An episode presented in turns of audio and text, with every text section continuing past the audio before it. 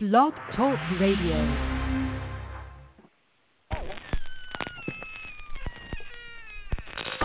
Ladies and gentlemen, boys and ghouls, step right up. Behind this curtain lies a ghastly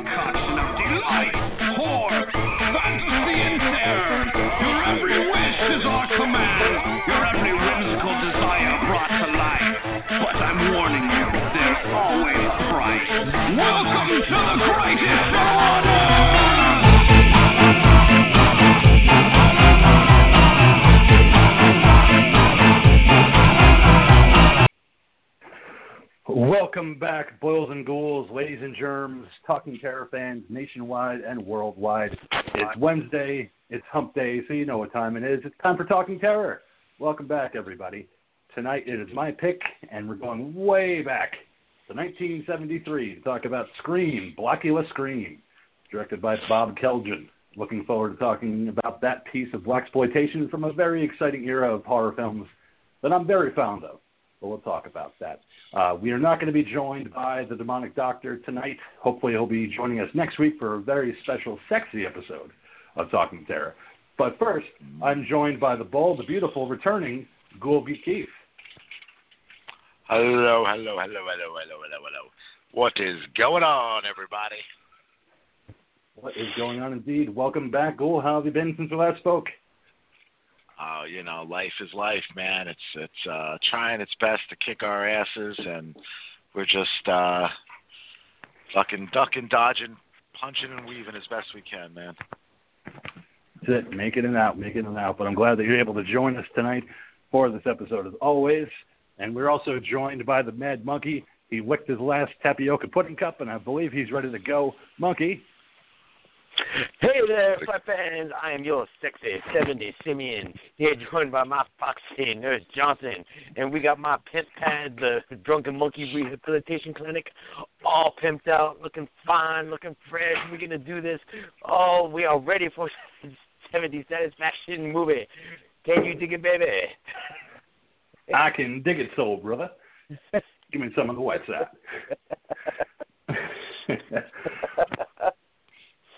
Coming out of the gate. Good God.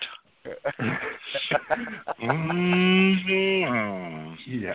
And- Wait. and- yes, indeed. and this Boils and Ghouls is why the Ghoul smokes pot is because he has to deal with my dumbass on the show every week. I don't, That is true. man. You know me. Good talk. I don't do shit, dude. At all. I'm You Mr. do enough. fucking clean. I've done enough. You do. Fucking scream, monkeyless scream. scream, monkey, scream. Slap that gorgeous ass. All right, but enough about how it went went for me in 4-H camp. Enough about you in Catholic school, we know. Man, him in that dress, dude. That's that was the that was the kicker there, man. Pretty foxy, gotta admit. He rocks a skirt. Tell you that much. Yes, he does. The monkey is a fine-looking man. He's a man. Fine piece of looking ace. hey, what- hey, what- I, I gotta do something to make the rent. It's ape. Get some of that monkey love. so, monkey, how have you been since we last spoke? Doing good, man. Uh, um, for those of you that don't know, I was shocked to find out before we get into any horror news and all that kind of stuff that the king of horror actually watched a football game. The king of I don't know horror why you're watched so the shocked. Super Bowl. The- Because- He's watching Whatever. fake commercials. I told you I watched it. I know you did. Anytime we go try and talk about football before, you'd be like, "Yay, sports ball." Well, that's also because he's, you know, he, he wants to choke on uh Mr. Brady's cock ring. No, I'm all about Six now, Gronkowski, you know. man. There's Wanna too many for that that hand. Oh, let's be real, man. You know you were a Hern- you were a Hernandez fan. I was big Hernandez fan. Yeah, that's that was me, Aaron Hernandez all the way. I was like, come on, rolling convicted, rolling convicted.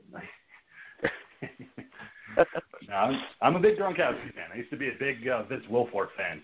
A couple years ago. Uh, one of the defensive linemen on the Patriots, but unfortunately he got traded. But uh, yeah, nonetheless, they won, so I was happy with the outcome. But uh, unfortunately, not a lot of good commercials. Not Nope. not too many. that, that whole game, that whole everything about the Super Ugh. Bowl this year kind of sucked balls, man. Mhm. The game was dull. The halftime show sucked ass, and the commercials Oh, were all ho hum. Uh, yep, nope. Yeah. I can do were- without, man. Yeah, I, I wasn't uh, that pleased. I mean, the one, uh, and before we get into our news, I do have a bunch of things to talk about, but the one I wanted to talk about was the Twilight Zone teaser with Jordan Peele. Kind of a cool commercial, breaking up the Super Bowl to make it seem like it was going off air, and then having the introduction of Jordan Peele until you see CBS All Access. Yeah. That's where a lot of fans were like, nope. you know, Nope. not paying for another streaming service. And Ghoul, I know you missed last week's episode. We did talk about that. The fact that Twilight Zone is going to be CBS All Access only. Ten bucks a month streaming service. Take a hard pass. Oh yeah, I mean that's been known for for a while. I mean they announced that what a couple weeks ago anyway. So yeah, as soon as I heard that that was the case, uh, I knew I was out. You know, as much as I want to see it, as much as I'd enjoy seeing it, they, I hope they are smart enough to find another place to put it because uh, otherwise, you know, I know I for one won't be watching, and I'm sure a lot of other people won't be either. It's I just don't feel like CBS has got a strong enough. uh I don't know whatever else they intend to put on their streaming service as far as you know stuff that is their properties i just don't see what they can get Oh. on there that's going to be a draw I don't Old know why it can't be on Hack. regular CBS. I don't understand why they can't just put it on network television. You know, why do they have to go to Because they're ho- to? they're hoping it'll draw people to their streaming thing everybody wants to get in on the streaming thing you know it's just how it is now um you know hulu taking a chunk of the market disney's getting ready to do their whole thing. It's Yep. uh it is going to be uh, an interesting couple of years at least with uh with with the battles that are going to occur. Reminds me kind of like uh makes me think of in what was it jason x where the one guy's like oh the microsoft wars you know? Like that's what we're about to get. We're about to get the stream this fucking streaming wars It's going to leave an apocalypse wasteland behind in its wake. After all the streaming services have had their way. indeed And Fun. the diva was watching with me last, uh, watching the Super Bowl with me, and she got all excited about the Twilight Zone trailer and, or you know, the teaser trailer, and you know, she was all excited, and she was like, "Oh, you know, Jordan Peele's involved." I was like, "Yes, honey, yes." And then it came up, you know, with CBS All Access, and she goes, "What's that?" I was like, "That's their new streaming site they're they're launching." And she's like, "Oh, that's a bunch of fucking bullshit." yeah, but the Ghoul's right. She was probably You know, also- it's- she was probably also Yeah. all excited about adam levine's uh chiseled chiseled self uh, No, all, all during the all during the halftime show, she was like, "What the fuck is this shit they're playing?" I was like, "Honey, th- this is the shit the kids are listening to today." She's like, "This isn't even fucking music." I was like, "You sound so fucking old." That isn't even what they listen to today. That's the thing, man. You're talking Yeah. about fucking Maroon Five, Big Boi from fucking uh OutKast. OutKast. Okay. Yeah. Yeah, not even Andre 3000. You couldn't bring in OutKast. You couldn't bring them both. Okay, you just had to bring one. You know, and I, I don't even remember who the other person was. Who else did they bring out with them? Uh, Travis Scott, Oh. who I have no idea who he is, but yeah, that's another Some guy. rapper. Okay. Yeah, but Big Boi with his one song that everybody kind of knew back in like 2003. you know, like, thank you, Big Boi, for coming out wearing your gigantic coat. It's great. Dude, I wanted fucking. uh I would have taken what's his face. I wanted Bruno Mars back, man. At least he put on an entertaining show. Yeah, as opposed to Adam Levine, who looked like he took a bunch of like temporary tattoos and just pasted them all over his chest. Doing his best Jim Morrison impression. I just With the- I love all the fucking all the pictures and memes coming up with that one shot with him with his mouth like slightly open and him just standing there all stoic, and then everybody started putting up pictures of like their their big flabby bellies with the with whatever state they're in on their stomach. Dude, the guy from Michigan, okay, I think I'm pretty sure it was either Michigan or Missouri. It's great. He's got a big hairy belly, and he didn't write it. Okay, he shaved the name of the state into his belly. Okay, just you win, bro. You win. Yeah, I saw that one. And the one for Illinois that was just kind of lazily written there, but he's drinking a beer and his stomach's just hanging over his belt. I'm like, yeah, these pictures rule. Thank God for these beer bellies. Making fun of the California tattoo that Adam Levine has on his uh, stomach. I was having a great time with it. But uh, yeah, speaking of uh, streaming services, uh, Netflix of all places, uh, they have picked up the Joe Berlinger uh, Ted Bundy film, the extremely wicked, shockingly evil, and vile film with uh, Zac Efron. So they're going to be putting it on Netflix, but they're also going to be releasing it in the theaters. So it's also going to be an option to see it in the theaters, to see it on Netflix. Uh, it's kind of interesting the fact that they're doing that. Uh, Netflix going on into uh, a big feature that's not an original. But it makes sense because Netflix also has Conversations with the Killer, the Ted Bundy tapes, uh, four-part documentary series that I watched uh, over the weekend. And it's amazing that Ted Bundy is back in the news once again, and you have all these teenage girls going, Ted Bundy, so sexy. All I could think about was HBK's theme music the entire time, reading these comments. Uh, I'm just a sexy boy, sexy boy. And I was like, yeah. All I hear in my fucking head, reading these comments from girls going, Ted's so sexy. Look at that guy. I'm like, first of all, he's dead. He's been dead for 30 years. Uh, and he also killed a lot of women. So don't really think you need to be glorifying a fucking psychopath. Um, doesn't help that Zac Efron's playing the character because now even more girls are going to be like, oh, Zac Efron is Ted Bundy. So sexy. But no, no, stop it. No, too sexy, too sexy. No, don't do it. Antonio Banderas. So sexy. What are you doing here? it is so sexy. It's too sexy. It was too sexy But- for me to be Antonio Banderas. Too sexy. Um, but yeah, Ghoul, what do you think about that? I mean, not just Netflix taking up the movie, but kind of like the glorification of Ted Bundy with these girls now, thinking that he's just sexy and like a rock star. I mean, it, I think it's pushing it too far. We've we've seen this with a lot of people of this ilk, though. I mean, look at Manson. You know what I mean? They hit a point where is it is in its own way a glorified status. Um, you know, one of Ted Bundy's you know biggest things was the fact that he was charming. He was not a terrible looking man. He was quite intelligent. He was able to communicate with people and therefore get that prey, you know, to to be disarmed and, and made it easier for him to do what it is that he did. Uh you know, as far as Zac Efron playing it, I mean, it's a role, and it's a role that I think you know was something that was out of his regular comfort zone. I think it was a good choice for him to do it. Yeah. Uh, I actually just recently watched, uh, finally got around to watching The Greatest Showman, uh, which I felt like was just Zac kind of going a step because it was kind of like him going back to the High School Musical days. I mean, I loved the movie, but you know, like, but at this point, seeing Hugh Jackman do what Hugh Jackman does when he's not Wolverine is just always fun. And Zac kind of felt like he was. I, I guess it didn't help that he was also a fictional character, um, not based on any true person either. But whatever. Again, like he didn't he didn't wow me in the film. Um, but you know, as far as Netflix doing this though, it makes sense. I mean, they're kind of hedging their bet here. I mean, I'm sure they got it for Yeah. a good price. You know, whatever money is going to get made in the theater, whatever money gets made in the theater, it's it's going to make them some money. And then guess what?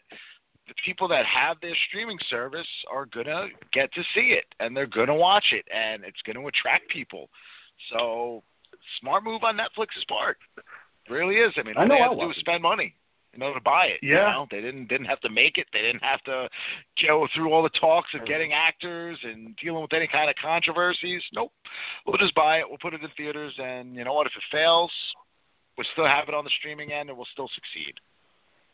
Yeah, I mean, I like I said, I'll watch it. I'm definitely looking forward to it because I think Zac Efron, like you had said, Ghoul, great choice. Uh, not only because he looks almost like a doppelganger for Bundy, but also because I think he's a good actor. I don't think he gets enough credit. I mean, I know he does a lot of comedic roles recently, but I think seeing him in It's a great Baywatch. movie, yeah, great Baywatch and great Neighbors, and even uh, Dirty Mm-hmm. Grandpa. I liked him in that movie with Robert De Niro. Um, you know, so he, he can do it. I think that he's going to do a good job, kind of showing you how dark Ted Bundy really was, but also kind of just putting that Zac Efron flair on it. Uh, so I'm kind of looking forward to it. I just kind of wish it wasn't as glorified Uh, as it is. And Monkey, what do you think? Well, again, like you and I had talked about last night, is you know you're going to have these same people that are talking about you know how hot Zac Efron is, is this you know as Ted Bundy, and now they're going to be doing research and figuring out that Ted Bundy you know was hot back in the day, you know, and you're to have these chicks go around saying that, and these are to be you know the same fucking chicks that say you know they want a relationship like you know J- Joker and Harley Quinn. You know, that's what they think that is normal. You know, and on the flip side, I also see this as like you know from when we were younger in the late '90s, um, of just the mixed up chicks that also to sit there and say they want the kind of relationship that was in the movie Natural Born Killers, or Sid and I was Nancy. just going to say you know, Mickey and Mallory. Yeah. yeah. and you know, be you're gonna have these odd people that think this is the norm, and when they Odd, it is kind of this- sexy. He is the Heartbreak Kid. but, uh, but but I'm also saying it's like you know the movie is you know to make this a little edgy because King last night you were talking about like they're doing some stuff where like they're putting sound pops and like record scratch sounds here and there, you Yeah. know ra- random random stuff here and there, you know um I guess kind of like Fight Club. Um Yeah, kind of make it like a dark comedy yeah. in a lot of spots. Okay. And but the point of all of this, I think, is to it's, you know make sure that everyone understands. Yes, it might be an entertaining film, you know, just like American Psycho, but you don't go around and actually try this shit at home, you know. It's, it's a movie Just remember, based on real ladies. events. It's all fun Yes. and sexy until he's shoving his balls in your dead mouth. and they had to do is cut off because Ted Bundy did that a lot. all fun and games. But yeah, go ahead, Monkey. No, but you know that's all I was gonna say because I'm still gonna check this movie out when it comes out because I I'm interested to see how Zac Efron does because I'm starting to like him more and more the more movies you know I'm starting to see him in. Shit, man! This past weekend, you know I watched 17 again just for the just for fucking sake. Not a bad movie. I actually kind of like that one.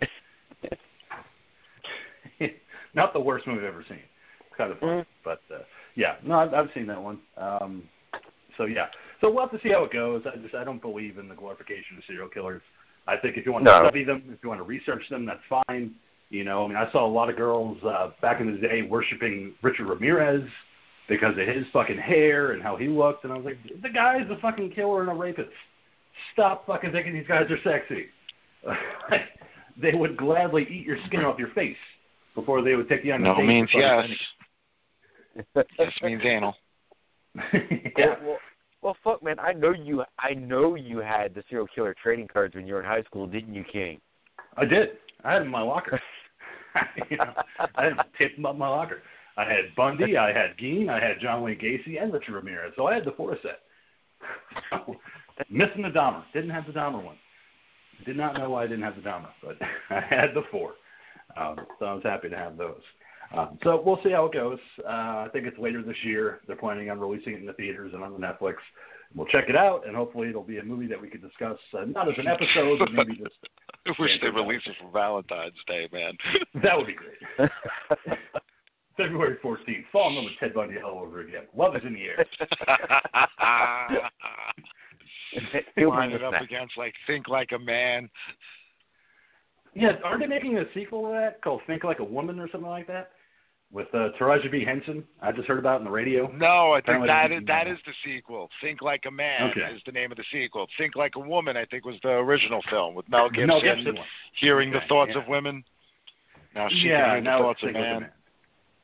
Well, yeah, I, I don't know. I think that's, that was Oh, actually no, a that, Chappelle was- show no, that, back in that the was day. what women, women want, wasn't it? What there you Women go. What men want. That's the name of it. Okay. What men want. Okay, so there you go. But now it's getting the spin off with Taraji P. Henson and uh uh I forget the other guy's gonna be in it. But yeah. Uh Tracy Morgan, that's the guy, I'm sorry. But yeah. I don't know. What- That's kinda stupid, but Will We're easy to we're easy to figure out. Boobs and ass, boobs and ass. You know, they're they're, they're we're not complex creatures. Feed us every now and again. yeah. Play with our peepees, and, and we'll probably be happy. We'd Yep, love to get it. some head. That's the moral of the movie. Just an hour and a half of dudes going, Can you fucking blow me already? the end.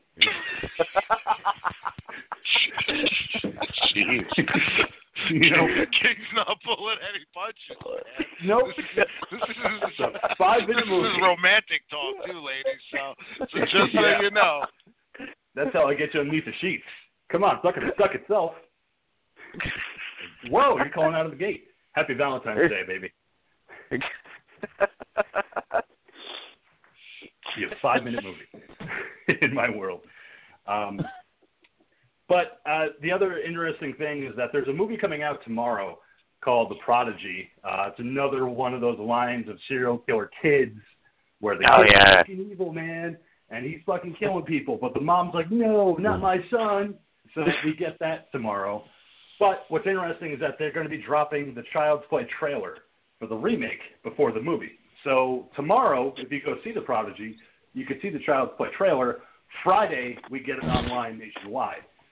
But what I thought was so great about MGM releasing this trailer is that they released a fake launch trailer, courtesy of the Kaslan Corporation, where you have Henry Kaslan, played by Tim Matheson of Animal House and Black Sheep fame, playing Henry Kaslan, saying, Kaslan Corporation, we're the innovators of technology, and we're so proud to bring you this new innovative line of kids' toys called the Buddy. And everybody wants to have a buddy. Everybody wants to have a friend till the end. So stay tuned on February 8th for a global launch. I was like, you know what? I like that marketing. I think that's kind of cool to get you kind of excited to see what kind of a trailer they're going to release for Child's Play. Um, I'm already looking forward to it, but I'm looking forward to seeing what they release. Um, what do you guys think about that marketing strategy? Go ahead, Ghoul. uh, listen, you know, I don't think they're going to. I think they know for the most part they've got the older fans anyway. So whether or not Mhm. this attracts new people, we'll see. I mean, I think kind of the the doll thing is been played out. I think they're a little too little, Mhm. you know, they're it's too little, too late. You know, Annabelle has kind of run Yeah. its course, even though I know we got another one of those going. You've had movies like The Boy and Goosebumps, and you know all these puppet things have already been done. So, you know, I don't know if they're trying to go back to to show us where that stemmed from. Well, then, okay, good luck. That's a good point. Um, Mm. Monkey, what do you think? Mm. Well, while on the flip side of, you know, I, I agree with the Ghoul that the whole doll thing has worn out, and it'd be interesting for them to go a new direction as far as a device of some kind. In the meantime, I just wanted to say I went to check out the um, viral website, which now has new links for the uh, Kinsler Corporation on there. It's it's got stuff about their product line, uh, things about their drones, their um, home hubs, uh, special speakers that they make, and then uh, in the product line they have this doll with you know silhouette of a doll with a big question mark in the middle. So. So they're having fun with it, you know, and getting the viral sites up there, you know, and I don't. While the viral site's fun, it's like it's it's you know I'm I'm having fun poking around in there. You know, it it is a little bit of a dated technique. you know, that's more early 2K kind of stuff. But you know, I'm hoping that they keep adding stuff to it and keeping it fun. I agree. I think it's a fun marketing tool. I mean, you know, the internet is still popular. It's not like the internet's gone away. Where it's like the fucking internet. The fuck's that? I don't think it's the internet anymore. like, you know, people still use The it. The fuck is the internet? Poop shoot, dude. like, you know, it's still a, a good tool, and I think it's smart strategy on their part, rather than just being like, hey, we're releasing this movie. It's coming out. Child's Play. No, it's like they're having fun, like the monkey had said, and they're gonna you know make you wait for the teaser and, and release it. Um, I still don't know if they're going with the name of Chucky for the doll. I know that they're really marketing Buddy, so maybe Yeah. this going to be called Buddy. I have no idea. I think that's the way they're going to go because I think that Don Mancini has copyright over Chucky, so very well could easily be Buddy uh, for this movie. Um, which kind of Yeah, lame on, name. on the See, on the see now Marvel why site, that, that that's what it's called. Again, like at that point, if you're really going to be going with the new name and all that fun stuff, why not just give this thing its own identity? Yeah. You made it look a lot like Chucky, you know, with the red hair and the the overalls. I mean, you're making it look like well, and Chucky the Chucky, doll. and so- Chucky looked a hell of a lot like my buddy, you know. So yeah. Yeah, you could go completely different and make it look completely just different from what you're releasing. But no, they they're going the, the Chucky route, which is weird. But Yeah, I hope I they mean, give him I'm- a kid sister too, and then they could do it like those videos that I see on fucking uh, xnxx.com, where you know kid sister and big brother get oh. Sorry, wrong wrong thing. They're never Yeah, real. You wrong know I mean? They're always like stepbrother and stepsister. you know, and the mom catches them. What are you guys doing? Let me show you how it's done.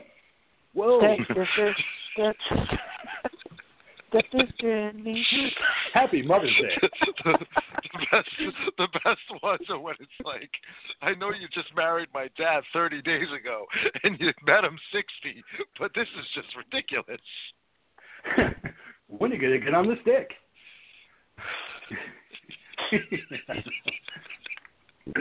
oh, those porn storylines. God bless them. There's somebody out there behind the typewriter just fucking clacking away, writing these storylines. I thought it was stepson has to bang his stepmom. Gotta appreciate it. but uh, going from away from Child's Play to Halloween, uh, it was announced earlier this week they're definitely moving ahead with the Halloween sequel to the 2018 film. Today they announced that they have a writer by the name of Scott Teems, who apparently wrote a treatment that Blumhouse really likes, and they're going to move ahead forward with that script. Uh, there is potential for Jamie Lee Curtis and Andi Matichak and Judy Greer to return. A lot of people are saying that they're going to try to push this for filming as soon as possible and release it for 2019. But other sources are saying that they're going to try to take their time with it and move it to 2020. Personally, I think they should wait until 2020. We've seen what happens when they push these sequels too fast, too soon. You get a lousy product. I'd rather they take their time, release it in 2020, give us some time to process the 2018 film. Uh, so I wanted to get your guys' perspective. Do you think that they should just push it and go ahead 2019, or do you think they should take their time, wait it out? 2020 is the way to go. I think if they push it, I mean, I, I think if they push it, they're going to sit there and end up with multiple writers, and we all know how that goes in the horror genre. It never works out. I said look at the Elm Street series. Look at Halloween four and five. I Well, you also had a writer's strike and stuff like that that went on during that time frame too, so that kind of had an effect there. Um, yeah, that's uh, that's a rough one, man. I think it really comes down to the strength of whatever this story is that this guy has. Um, if they're really confident with what he's got, then by all means, if you guys think you can get the contracts together and get this thing filmed and done, then please do it. Uh, I think if you don't feel that strongly about his storyline to get filming now, then chances are we're going to deal with something that's going to have multiple writers and be a chopped up mess by the time we hit 2020. Um, you know, I think this is one of those where they really need to figure out like what it is that they're looking to do with this and this character and the future of the franchise. You know, I mean, are we going to be looking at a you know, is Jamie Lee coming back? Are we looking at a whole nother type of, of reboot? Are we looking at another alternative future to the Halloween franchise now where, you know, this is the future of what, her granddaughter or her daughter's other kid that vanished? Is this fucking Jamie Lee Curtis's illegitimate child? I mean, there's so many, you know, things that we've seen them already do with this franchise that I, I wish they would have just left it alone after 2018, personally, because you know, as much as I enjoyed it, I wasn't thrilled with it. So. No, um, and I'd be happy if Jamie Lee Curtis didn't come back. I mean, I know that's probably an unpopular opinion. I'd rather her not come back if they make a sequel, because you already had 2018's Halloween. That was supposed to be the final confrontation between Laurie Strode and Michael Myers. Let it be the final confrontation. I don't think we need to have another another final confrontation. I just don't think that it works. this time, it's really the end of all endings for it to finally end this time. Swear to God, guys, swear. I mean, swear, pinky swear. This is the last one. Like this is the last time they're going to battle, and we're going to get a definitive ending. Now you told us that the last time, you fuckers. It's like we believed you. We bought into it. it it's like a it's like a Rolling Stones farewell tour. yeah, it's like Ozzy Osbourne saying no more tours, but nope, nope, there's going to be another one. I mean, what are the words as far as like McBride's involvement or the guys that wrote this one, the 2018 None. movie? They have See, as of right now they have no right involvement. there. Yeah, uh, David Gordon Green uh, hasn't had any information as far as him being invited back. I know Danny McBride said the same thing. So yeah, they're they're planning, I think, on moving forward without them and that team that made 2018's uh, Halloween. Well, you know, why why go back to the guys that helped make this movie a success? It was obviously the studio and all of the people that just simply funded it that made it a success. Nothing to do with the writers, actors, or anybody who actually was involved with the filming process of it. Yeah, you know, instead of going with a new team. You know, which I mean, I guess I get it if you want to go with a new team, but why why screw with success? Like you had said, you know, go with the old team. You know, go with Danny McBride, and if you want to have Scott Teems write it, have Danny McBride work with him. You know, and maybe tweak it a little bit. I don't know. I mean, they all seem pretty happy with what Scott Teems wrote, so They're gonna Well, go listen, if yeah. if they don't want to go with what like those other guys or if those other guys didn't want to do anything further with the story you know as far as those guys are concerned this was the end michael myers died that's how their end of their movie went then you know what if you really want to honor the franchise then finally let this be the end of michael myers and let's craft this into something else entirely. Or let's put the nail in fucking Halloween finally. Stop making Halloween movies and let's make a new franchise. Yeah. I, I completely agree with that. I mean, I, I was very much looking forward to putting a nail in the coffin of Halloween with this movie that came out in 2018. I was like, listen, it's going to be the last one. That's it. Let's have that last ride. But I also said that back in uh, 1998 with Halloween H2O. I'm like, this is it, guys. This is the last one. Michael Myers, no more.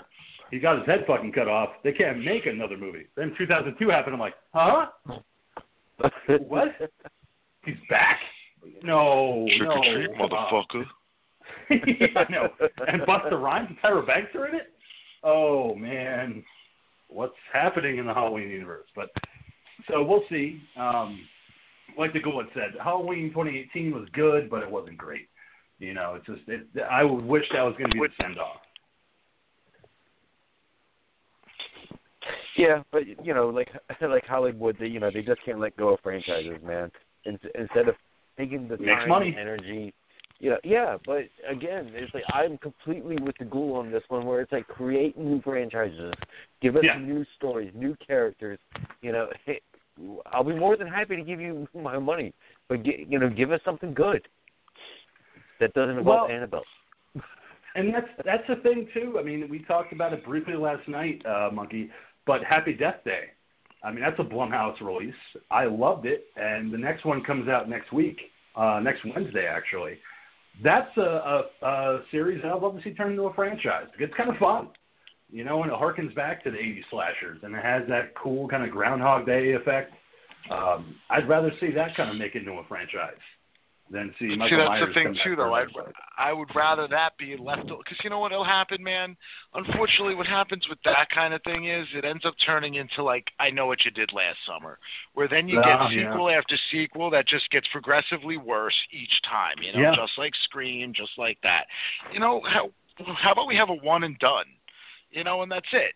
You know, we don't need it to be a franchise. It doesn't need to be the next mega blockbuster hit that's going Yeah. to spawn off a thousand fucking sequels and and just yeah. you know let's let's just make the damn movie and hey the movie's done it ends that that's that's it people go home it's like the end of ferris bueller's you know like what are you guys still fucking doing here hmm But that's the thing. That's like the monkey had said and I had said.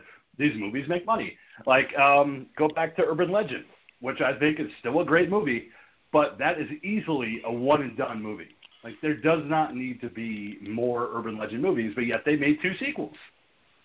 Doesn't need to happen. Make the one movie Rebecca Gayheart. It's great, fantastic. Put it in the can. We're done. But they're like, no, it made money, so we have to go back. We have to make another one. And you see you know the thing with all of those stories too man is is i mean urban legend i you know what the one thing that works with urban legend as far as it having sequels is there's always more urban legends that you can milk off of to keep creating said movies.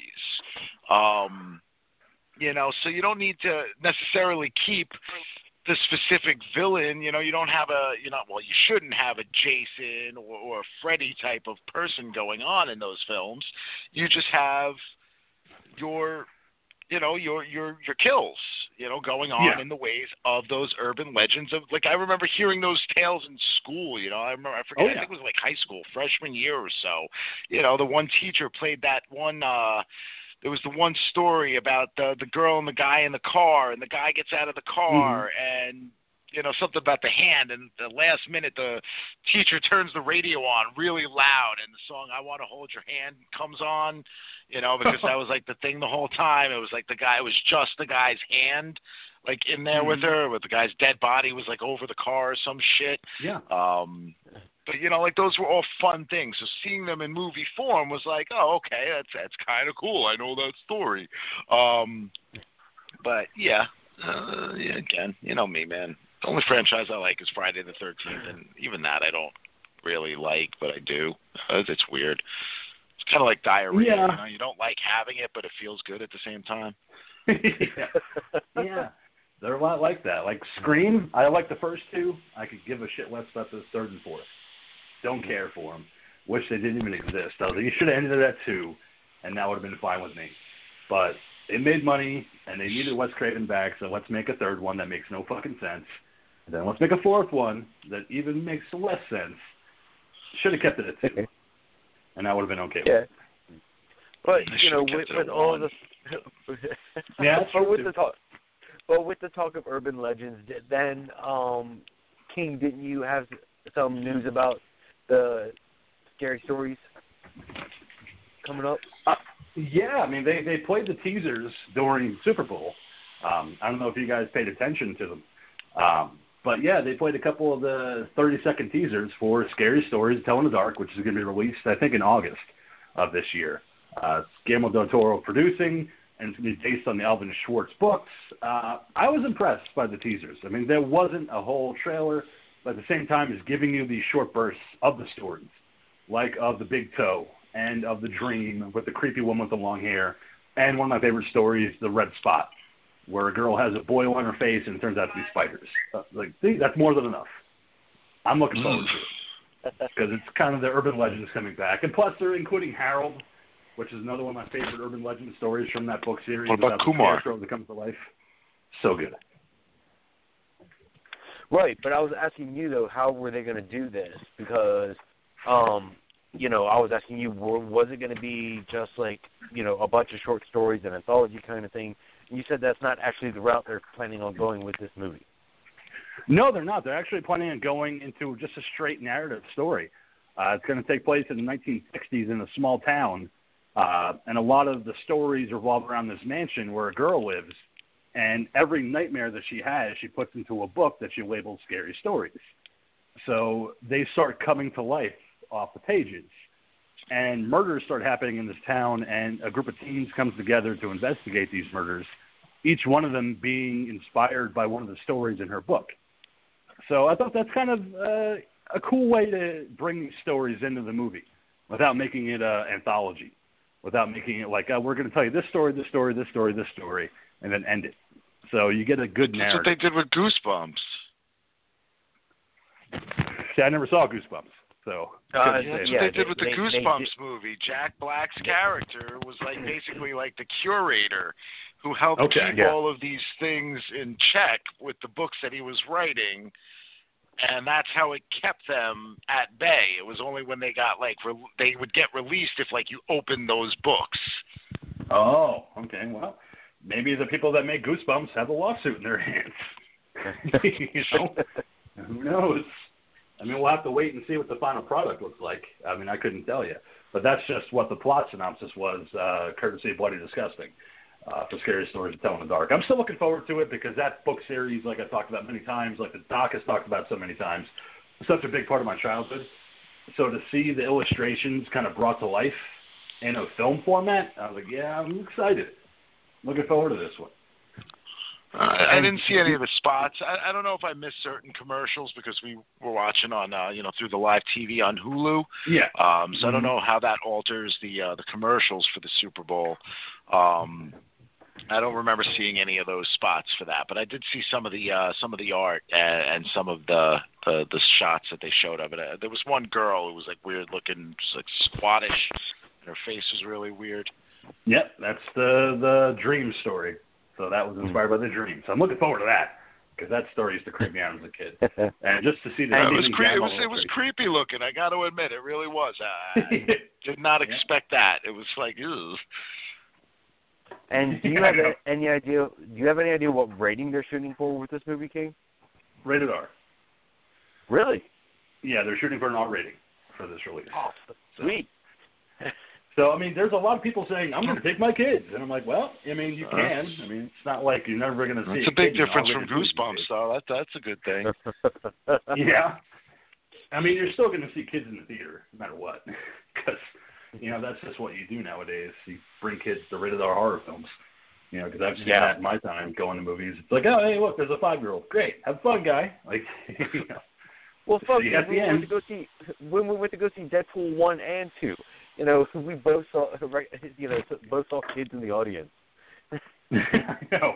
I was like, they're going to get all these jokes. They're going to get what's going on. hmm um, one of the other things I want to talk about, this is one of the things that the doc actually brought up before the show, even though he can't be a part of it. Uh, have you guys seen World War Z, the Brad Pitt movie? I Yes. have not. I I avoided it. Well, okay. Well, you're one of the ones. Um, I actually saw it. Cool. You said you saw it. Uh, so I guess they were planning. Paramount was apparently planning on making a World War Z sequel uh, that had been going on for the past six years. Uh, David Fincher was planning on coming back to direct it. Uh, they were planning on doing this whole thing. They were going to span five different countries, including Atlanta, Georgia, for shooting locations. They were going to get a whole staff together. Uh, finally, just the other day, it was announced that Paramount is pulling the plug on a World War Z sequel, leaving Brad Pitt kind of pissed because he had been holding off for a sequel, and he had been planning on being a part of it, waiting for David Fincher, waiting for the studio, and then they finally said, "Fuck it, we're done, not doing it." So I don't blame Brad Pitt for being a little bit mad. I think I would be too if you've been waiting this entire time to make a movie, and they're like, "No, we're not doing it. Get over it, Brad. Go make another fucking movie." So what what caused them to actually? there you go. what what caused them to? Um, Oh no. cancel it? I know. Guess I'll have to make another Oscar award-winning movie. Damn, what am I going to do with my time? No, but Paramount just said that they were just tired of waiting. You know, they were. uh, I guess David Fincher had been waiting for the right time. They were waiting for the right staff. They were waiting for the right amount of money. They were willing to do it for less than what they did for the first one, but Paramount just got tired of waiting around. They never really officially greenlit the sequel, and apparently staff had been starting to get hired. They were shooting for locations, but Paramount just got tired of waiting around and said, "We're pulling it. We're not gonna, you know, keep waiting around for this movie to get made." So I think that they made the oh. right decision, but it leaves Brad Pitt in a precarious situation where he's like, "Fuck it, man. I was waiting to do this one. Were you though? I mean, the movie's not going to make itself, you know. It's not going to suck itself. It's not like he's really hurting for money though. um, you know, I'm sure it's not so much about the money thing as it is about just wanting to to be doing something and creating something. You know, as much as we may bust and rag about artists and how much they make, uh, actors and how much they make, we do got to remember that they are artists, and yeah. as such, you know, their their time, their art is the work that they're putting up on that screen. That is their craft. And you know, when you are going to be involved with something of that magnitude, and you know it's going to take that long, you probably turn down a lot of other projects, maybe stuff that you want to do, um, not just for money, but because it seems like an interesting project. But you're like, you know, no, I can't, blah blah blah. I got, you know, I'm going to be fucking filming this for six months or whatever it is, and then you know, only to find out that you know the whole thing just really never was locked down. You know, I don't know. Uh, yeah, again, I could understand why he'd be mad about that. No, I get it. Yeah. I feel your pain, Brad. I feel your pain, bro. Now go go rescue some kids. I know. Go back to one of your many mansions and cry near all your money. Go, go give Angelina a good old hate f, man. yeah. Do it, do it, do do it for the studio, dude. Hate F. Why are you censoring yourself? This is talking terror, man. You can say fuck. I say it all. Um, yeah, I know. I just, I listen. I, I felt like being PG for a moment. Yeah, go, go hate fuck Angelina. Okay, I was trying to be tasteful. You know, all the nine-year-olds had to cover their ears for half a second. yeah. uh, oh but, fuck it! If, if you can, if you can watch Deadpool, you can listen to Talking Terror. There you go. Uh, Monkey, what do you think about uh, Paramount pulling the plug and, and Brad Pitt, justifiably so, at least to what I think and the Ghoul thinks, of being kind of mad about it? Well, I mean, I didn't see the first movie, so I can't get really worked up about it one way or the other. But it definitely sounds like a 100% business decision. And if you're t- talking to other people that are supposed to be the creators that are making these movies and promising these projects, and especially sequels to a movie that made, you know, a lot of money, you know, and they've been telling, you know, holding spots for you and getting things ready, and you're just dragging your ass, then yeah, they got to finally just pull the plug and be like, oh, I'm sorry, you're fucking around too long, and we can't just keep money tied up forever. Right. You know, and I, I, I, like I said, I definitely think Brad Pitt has a reason to be kind of upset about that. Not like he's hurting for work.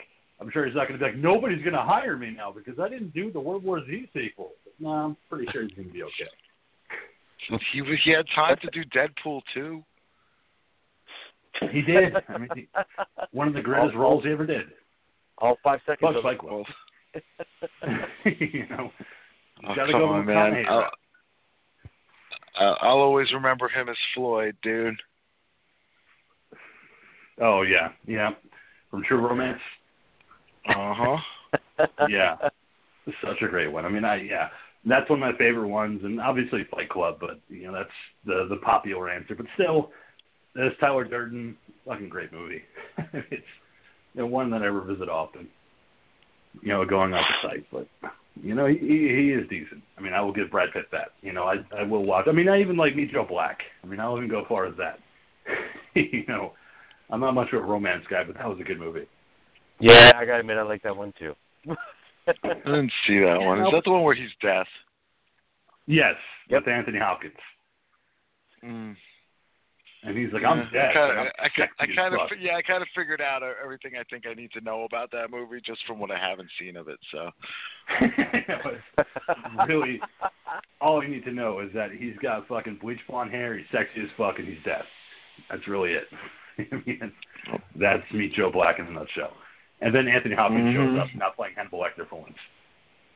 yeah, and Claire Claire Forlani is the uh the lead female, right, from Mallrats.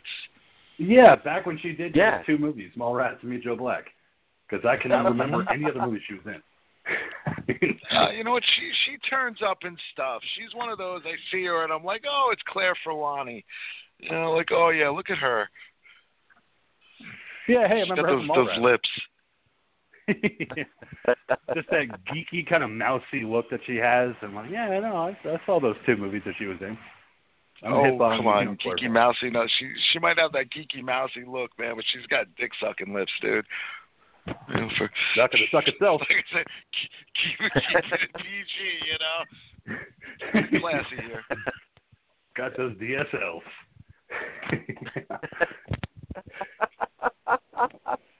um, but the the last bit of Yeah, business. no, I wanted hell no, man. I'm on I'm on fucking Wi-Fi high speed, bro. I don't use a DSL. No, don't use that dick sucking. Bad age joke. um, the last bit of business I wanted to get into before we get into the movie is uh, Leigh Whannell, who penned the first Saw movie. Uh, he also did Upgrade last year. Uh, he's been kind of hot in the news recently because he is actually working with Blumhouse to do The Invisible Man. Because they are still planning on resurrecting the Dark Universe that we've been talking about on the show. And apparently, ah. Leigh Whannell is getting the first shot at The Invisible Man. That's not necessarily what I want to talk about. What I want to talk about is that Leigh Whannell What do you want to talk about? Penning, he's officially penning the remake of Escape from New York. oh. With Leigh Whannell Man. penning it, saying, "I'm going to take things from the original, but I'm also going to make it super fucking futuristic and fucking awesome. It's going to be so fucking rad." I'm waiting for Dwayne the Rock Johnson to be like, "Hey guys, I'm done with Hobbs and Shaw and fucking Jumanji and all these other movies. I'm going to do Big Trouble. I'm going to do Escape from New York too. Is that cool?" Like, I'm waiting for that phone call. So so what is the is Dwayne Johnson going to go around and replace all, all of the Kurt Russell movies? I was gonna say, you know, he'll do the thing next, and they already did the remake for Overboard, though. Oh, they, Yeah, yeah, that's they right. They did. Fuck, they did. And they about you, flipped, they just all they did was You can flip. totally They, do flipped the script. That's all. The uh the chick was the uh was the home Yeah. was the, the I guess Yeah. the fucking whatever the poor You're right. person. Yeah. They made All the, right, the so- female version. Yeah. All right. So Dwayne Johnson is now going to be in the remake of Irreconcilable Differences. Is that right? Yeah, and also used cars. He's probably going to be in used cars. And tang- and Tango and Cash. and Death Proof. You know, and he's gonna play both Tango and Cash. No, Jason Oh, Statham will there play the go. other one. It'll be They're going to be twin brothers. it'll be it'll be rock on rock. You know. Why can't it be Roman Reigns in The Rock as Tango and Oh, Cash? Nobody wants to see. Listen, because nobody's going to go see Roman Reigns. We know that, man. No, he's he's teaming up with The Rock in movies now. You know, he, he's going to be in I think Hobbs and uh, Shaw coming out. I think uh, Roman Reigns has a cameo in that one. So apparently they want to do movies Lord. together. So why not Tango and Cash? Reigns Come on, and can't we fucking es- can't we escape Roman Reigns, please? Well, he is the big dog in the yard, so guess we kind of have to deal with him for a little while. No, it's Come just on, I. I, I, I, if they go with the Ghouls' idea of using The Rock or bill it as and then Dwayne Johnson, okay. but still, There if you go. have double, if you have double Dwayne Johnson on there, oh, double Johnson. Fucking double Okay. Dwayning it, dude. Double Dwayne. I don't know if the ladies out there could handle a double Dwayning. You handle a They fucking double. Dwayne, man. That's that's that's something. There's not going to be a dry seat in the fucking audience. That much. fucking chicks will be getting up. The seats will be getting up with them. It's just going to be a fucking water park in that theater when that movie comes out. It's going to be fucking slip and Worse slide. than fucking Aquaman. oh, I know. And if Jason Momoa has a fucking out, cameo, the fucking forget it. people at the, the the workers at the theater were like, I didn't realize this was a 4D movie. They're just going to be coming out soaking wet and not knowing what the fuck happened. Like, I just wanted to go sweep up some popcorn, but now I'm fucking soaking wet. fucking movie. gotta wear gotta wear water shoes, you know. yeah, I Gotta wear through hip that waders to go in that theater. okay, but either way, This one dude Yeah, I- jacking off in the back, and he's like, "It's ma'am." Just crying the entire time. I'm ashamed of myself, but I can't help it. don't look at me. too hot. Don't look at me. Look at I those biceps. He's the great one.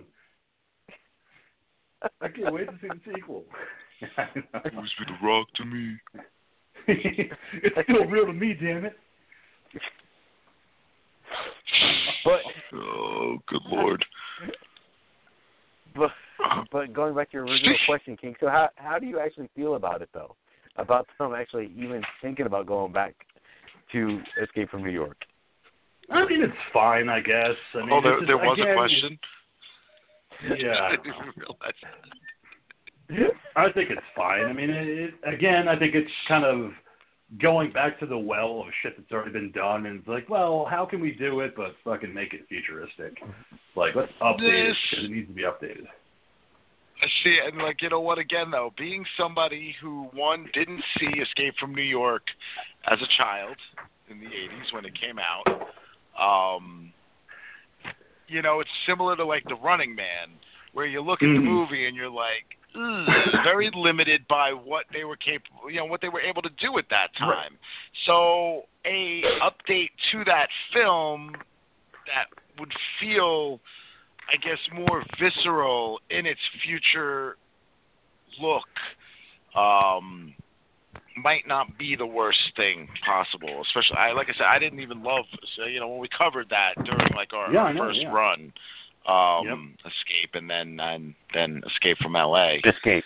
that fucking surf, that fucking surf scene. That yeah. Oh God. Uh huh. Yeah, I hated that fucking yeah, yeah. Um, but yes, Escape from New York could definitely use a, uh, a fresh shine, dude. Um, That's why I said I'm not opposed to it, but I mean, I'm I'm a huge fan of Escape from New York, not Escape from L.A. Please, I mean, I could take Hmm. as less of that movie But- as possible, but Escape from New York is fun. that- Go ahead, monkey. but, but all of that being said, it's like, yeah, you know, we, give, give it, you know, a new paint job, and you know, because it could definitely work.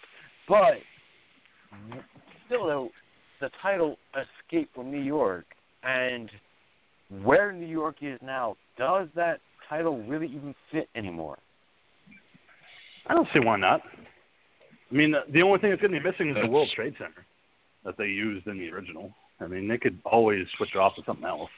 No, I'm saying, but because this was all based off of '70s New York, all right, and now when you're basing it off of New York today, you know, there's a big difference.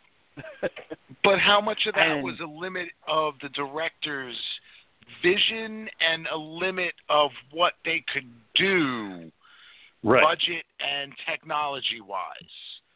You know, Mhm. like, hey, we got to make a post apocalyptic movie. Okay, let's, you know, just make empty lots. As opposed to now, where, you know, let's make a post apocalyptic movie. Well, okay, now we can set shit in, like, you know, look at uh Mad Max Fury Road. You know, Yeah, where yeah. that movie fucking was like, you know, incredible compared to the other Mad Max films. You know, whatever No, it lacked no, in no. story, it made up in visual storytelling. Yeah, no, that's not what I'm getting at, man. And what I'm getting at is the whole backdrop of how New York was in the '70s versus, you know, you go to Times Square now and it's like Disney World, man. That's what I'm trying to get at is would it still work though when New York isn't as bad as New York used to be? That's what I'm getting. I'm talking about Yeah. true New York. But That's they what- did in that's I Am what- Legend, the movie Will Smith. They created a post-apocalyptic New York back then. That was back in the mid 2000s. They could still do it. It's not impossible.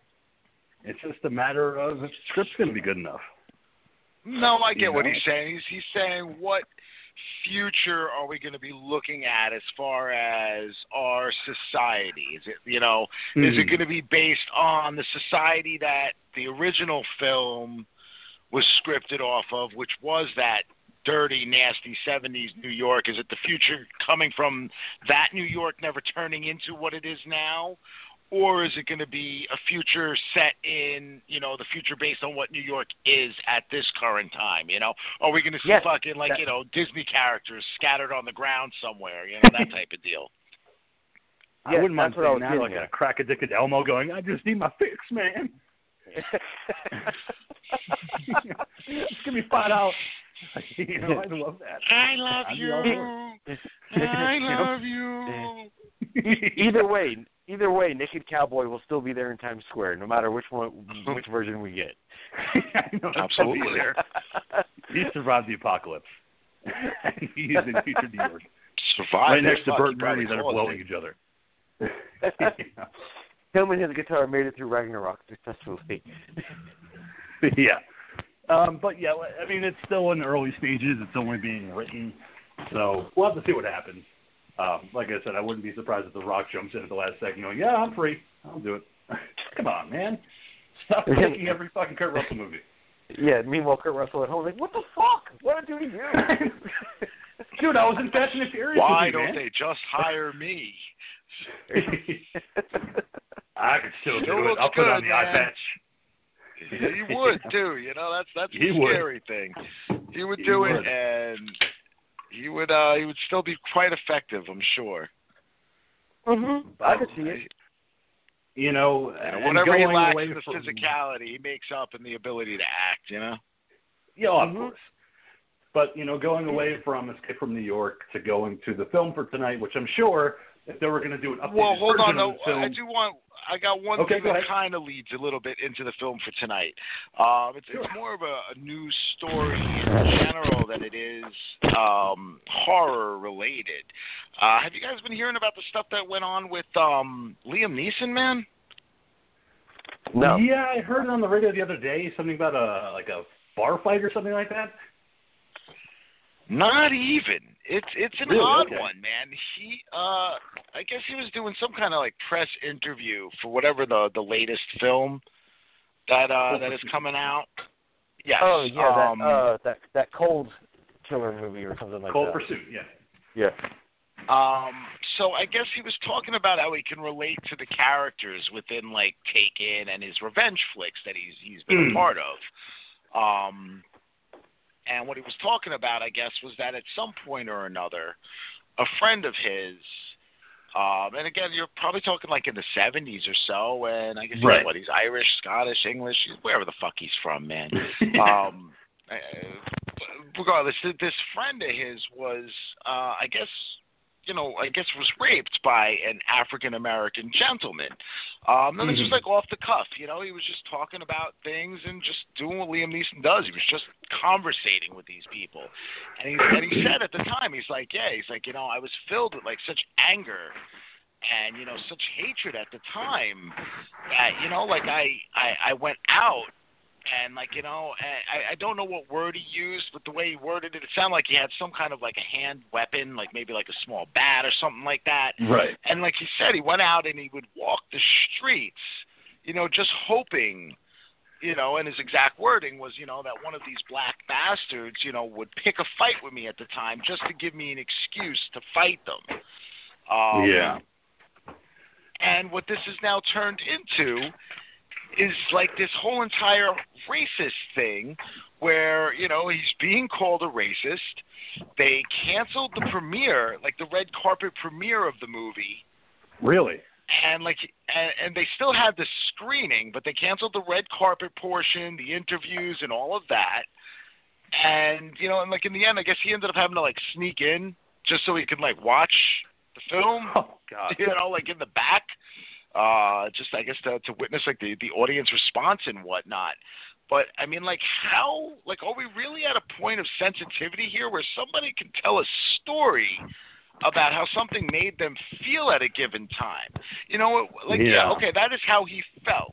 It's not like in his story he was like, oh well, you know what? I went to this place where all these black people were, and I beat the fuck out of them just because they were black. No, he was a white person expressing how he felt in a given moment because of something that happened to a friend of his that unfortunately was perpetrated by someone of color at that time.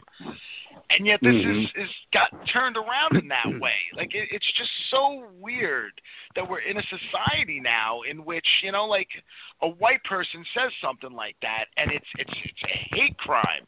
Yet if a black person perpetrates a crime on a white person, it's never even brought up that it was that. Yeah, I, I'm of the mindset that any kind of violent crime is a crime of hate.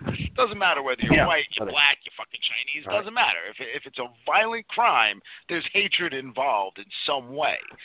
So I, I just it kind of just makes me sick when you see things like this happen to people, where it's like, you know what, man, the press is just trying to blow something into something it's not, and there are people trying to make this into something that it doesn't need to be. Yeah, and it's unfortunate, and I'm sure he'll recover. You know, I'm sure eventually Liam Neeson will recover from all this. I mean, it was like you said, a story that kind of got blown up by the media, as they do. The media always likes to blow up stories and make it seem like it's something that's really not. Um, but you know, hopefully he can recover from that. Um, Not quite sure how that's a segue. but we'll, we'll try. Well, the name of the Um, what I- movie is Scream Blacula Scream, and it's what a black exploitation film. It definitely It is works indeed. into it. I mean, it's It does. all kinds of racism involved here, man. But I mean, way, wow, it's, um, it's it's a serious subject of sorts, man. Like Monkey, what do you think? Uh, I think in hindsight, he probably should have worded it better. Maybe omitted some words from uh, his and you know, it, it didn't have to be a black person in the story. All they had to say was, you know, that he had a friend that had been assaulted, and he was going out just because he was so full of rage and looking for a fight, but maybe not. maybe he shouldn't have said, you know, it was against a black person. no, you know, I mean, he, he so in hindsight, But maybe he should have. that's the honesty of the words. story. That's the truth behind it. I mean, you know what I mean? We know that we've seen Liam Neeson work with people of color before. We know that he's not a Yeah. racist Yeah. person. You know, like mm-hmm. that's No. the thing. So when, when No, you're being and he- honest, when you're telling something, I mean, I, why should you have to omit certain bits of it just to s- what to satisfy other people's feelings? Like I don't know. You shouldn't have to think about that kind of shit. Ah, yeah. Well, okay. Yeah. I mean, I think you know, again, like I said, I kind of agree and disagree, but again, we are talking about a black exploitation film from the 1970s, Scream We Black are. Scream from 1973. So yeah, there are, especially in the 70s, you have this huge explosion of of black cinema, which I'm a huge fan of, uh, and the horror genre was no exception. And Scream Blacula Scream, I think, is a great highlight from the 70s, and it kind of set up what was to come with the horror films from that genre. Uh, so you have the Bob Kelljan directed film, William Marshall playing the titular character of Blacula, Prince Mamuwalde, if you want to call him that, you can. Wall Uh, but, but he is brought back to life by Willis, who is upset that he is not being able to take over this uh, voodoo family. Instead, they chose Louisa Fortinier, played by the very foxy Pam Grier in this Oh yes. Uh, Oh. take over the family. So he resurrects Blacula, thinking that Blacula is just going to take care of fucking everything, but he's mistaken because Blacula he don't answer to nobody. He does what he wants, and that's what Blacula does. Um, like I said, I'm a huge fan of this movie and the original Blacula from 1972. I thought that William Marshall was fantastic in the character. He added an element that you wouldn't think would be in a movie like this. You would think that maybe he would be a jive talking type of vampire, but no, he takes it very seriously. And I think he added something to the movie that needed to be there uh, amidst all these other characters of the time that were playing much the type uh, from the 70s. So, uh, Ghoul, what did you think of Scream Blacula Scream? This is more like torture ghoul, man. You know me, man. I can't stand this kind of shit. Um, I think I think it was a bad version of a Dracula movie. Mm-hmm. Pretty much And it. those are your I thoughts. really didn't have much else of I didn't have much else of a thought on it. I, I, I barely stayed conscious throughout the whole Yeah. movie. Um, probably didn't help that I was, you know, literally dealing with food poisoning, uh, mid fever, and God knows what else was coming on. But uh, yeah, the, it was it was a struggle to make it through the whole movie. Uh, I, I did. I got to the end, but eh, I don't know. It, it just didn't have any true character behind it, and and it, it is definitely what you would call a black exploitation film. It is, hey, let's take you know a, a, a traditional character that you know, it'd be like making Moby Dick, but taking all of the main characters and putting black people in their roles. And Hmm. oh no, I, I guess maybe think you was turn the whale black too. Um, you know what I mean? Like, like you got to do all of those things. Sprinkle in a couple of little white people here and there, but, but that's about it. That's all it is. Um, it, it, was just, it was. If this was all white people in this movie, we'd be talking about how bad this fucking movie is. Put it that way, man. Like this is only like known in cinema because this was a black version of Dracula. Yeah, and I mean, I definitely agree to that extent about if it was like a, a white version in 1973 of the the Dracula story, um, that we might not talk as highly of it. I mean, I talk about it because of William Marshall, who played Blacula. because of what he brought to the movie. You have this great uh, Shakespearean trained actor playing across other actors that, you know, are playing type, you know, in black exploitation cinema. Uh, and I thought that he added that gravitas that needed to be in this movie. Uh, Monkey, what did you think about Scream Blacula Scream? I had fun with it, man. It's like um, it's like I I love '70s movies, um, and it's just my my only problem with this movie is unfortunately like a lot of '70s movies. Unfortunately, there's a lot of spots where there's no background sound and um, no score, no nothing you know, and that gets to me in '70s movies. Um, unfortunately, I mean, fortunately, Laney was busy playing a video game in the background, so I constantly had something, some kind of music playing in the going on. no, but I had some kind of background noise that was going on throughout the entire time, and that actually helped a lot with this movie, just because that's a big problem I have with '70s movies but on the flip side, this is considered black exploitation, you know, in quotes, you know. But I didn't really consider this movie a black exploitation movie just because it had you know, an all African American cast. Did not mean it's black exploitation because black exploitation is, you know, bad things happening to African Americans. White people are in charge. You know, they're keeping them down. You know, like right. like um some of the other prison movies that Pam Grier did. That is black exploitation. What are you, you talking um, about, man? He got turned yeah. into Blacula by a white guy, man. That is the Yeah. white man keeping him down. He's the one that cursed him, dude. No, but but what I'm getting at though is what's different about this movie than all the others is that this movie is almost entirely all African American, all African American cast. All right, they're the ones that are in charge of the entire situation. They're, you know, whether it's Yeah. good or bad, they're involved with all aspects of the situation, and the, it is their story that's telling. No, and, the, it's, you know, the white cop was in charge of the whole situation, man. Let's be real. Dunlop. that was inappropriate. I'm so sorry. But no, but we're gonna get to Dunlop No. because I did like Yeah. that character in this No, movie. but and that was the thing though is the one white guy that was trying to be in charge of the situation had no idea what was really going on. You know, so that's Right. why Because I she was don't a fucking think this vampire. But- so no, I'm just saying in my opinion, that's why I think this doesn't belong in black exploitation. That's all.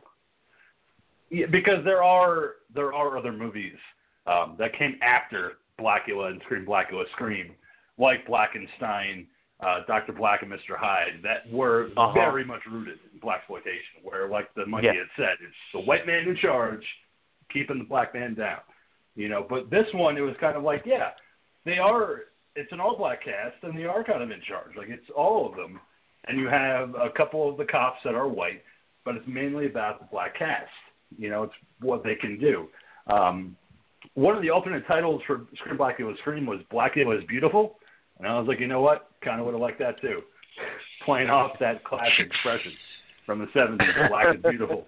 I was like, you know what? I wouldn't mind that, but I, I you know, I think Scream Blacula Scream is great for a horror film. You want to market it as a horror film, call it Scream Blacula Scream. Um, it's just it's, it's fun that way. Um, but also, guys, one of the one things that I thought was fun is that the guy that plays Willis, uh, Richard Watson, he was in Poltergeist with Craig Nelson, who plays Sarge in the movie. Craig Nelson only has one line in this movie, and he goes, "Lieutenant," and that's it. Walks off screen. But Wait a minute. they come back together, Poltergeist. He was in the kind movie? of a cool connection. Greg Was he one of in Matt, one of the that Madame Serena's video guy or whatever?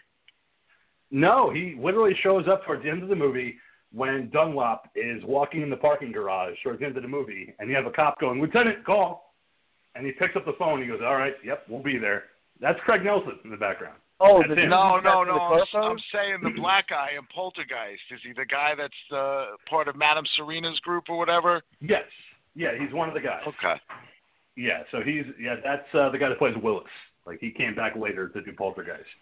Uh, so it's kind of a cool connection to have two actors that were in the same movie, even though Craig Nelson, as Craig Nelson, not Craig T. Nelson, only had a small part in Blacula, but yet they're coming back together for Poltergeist. So kind of a cool connection. and also That's like cool.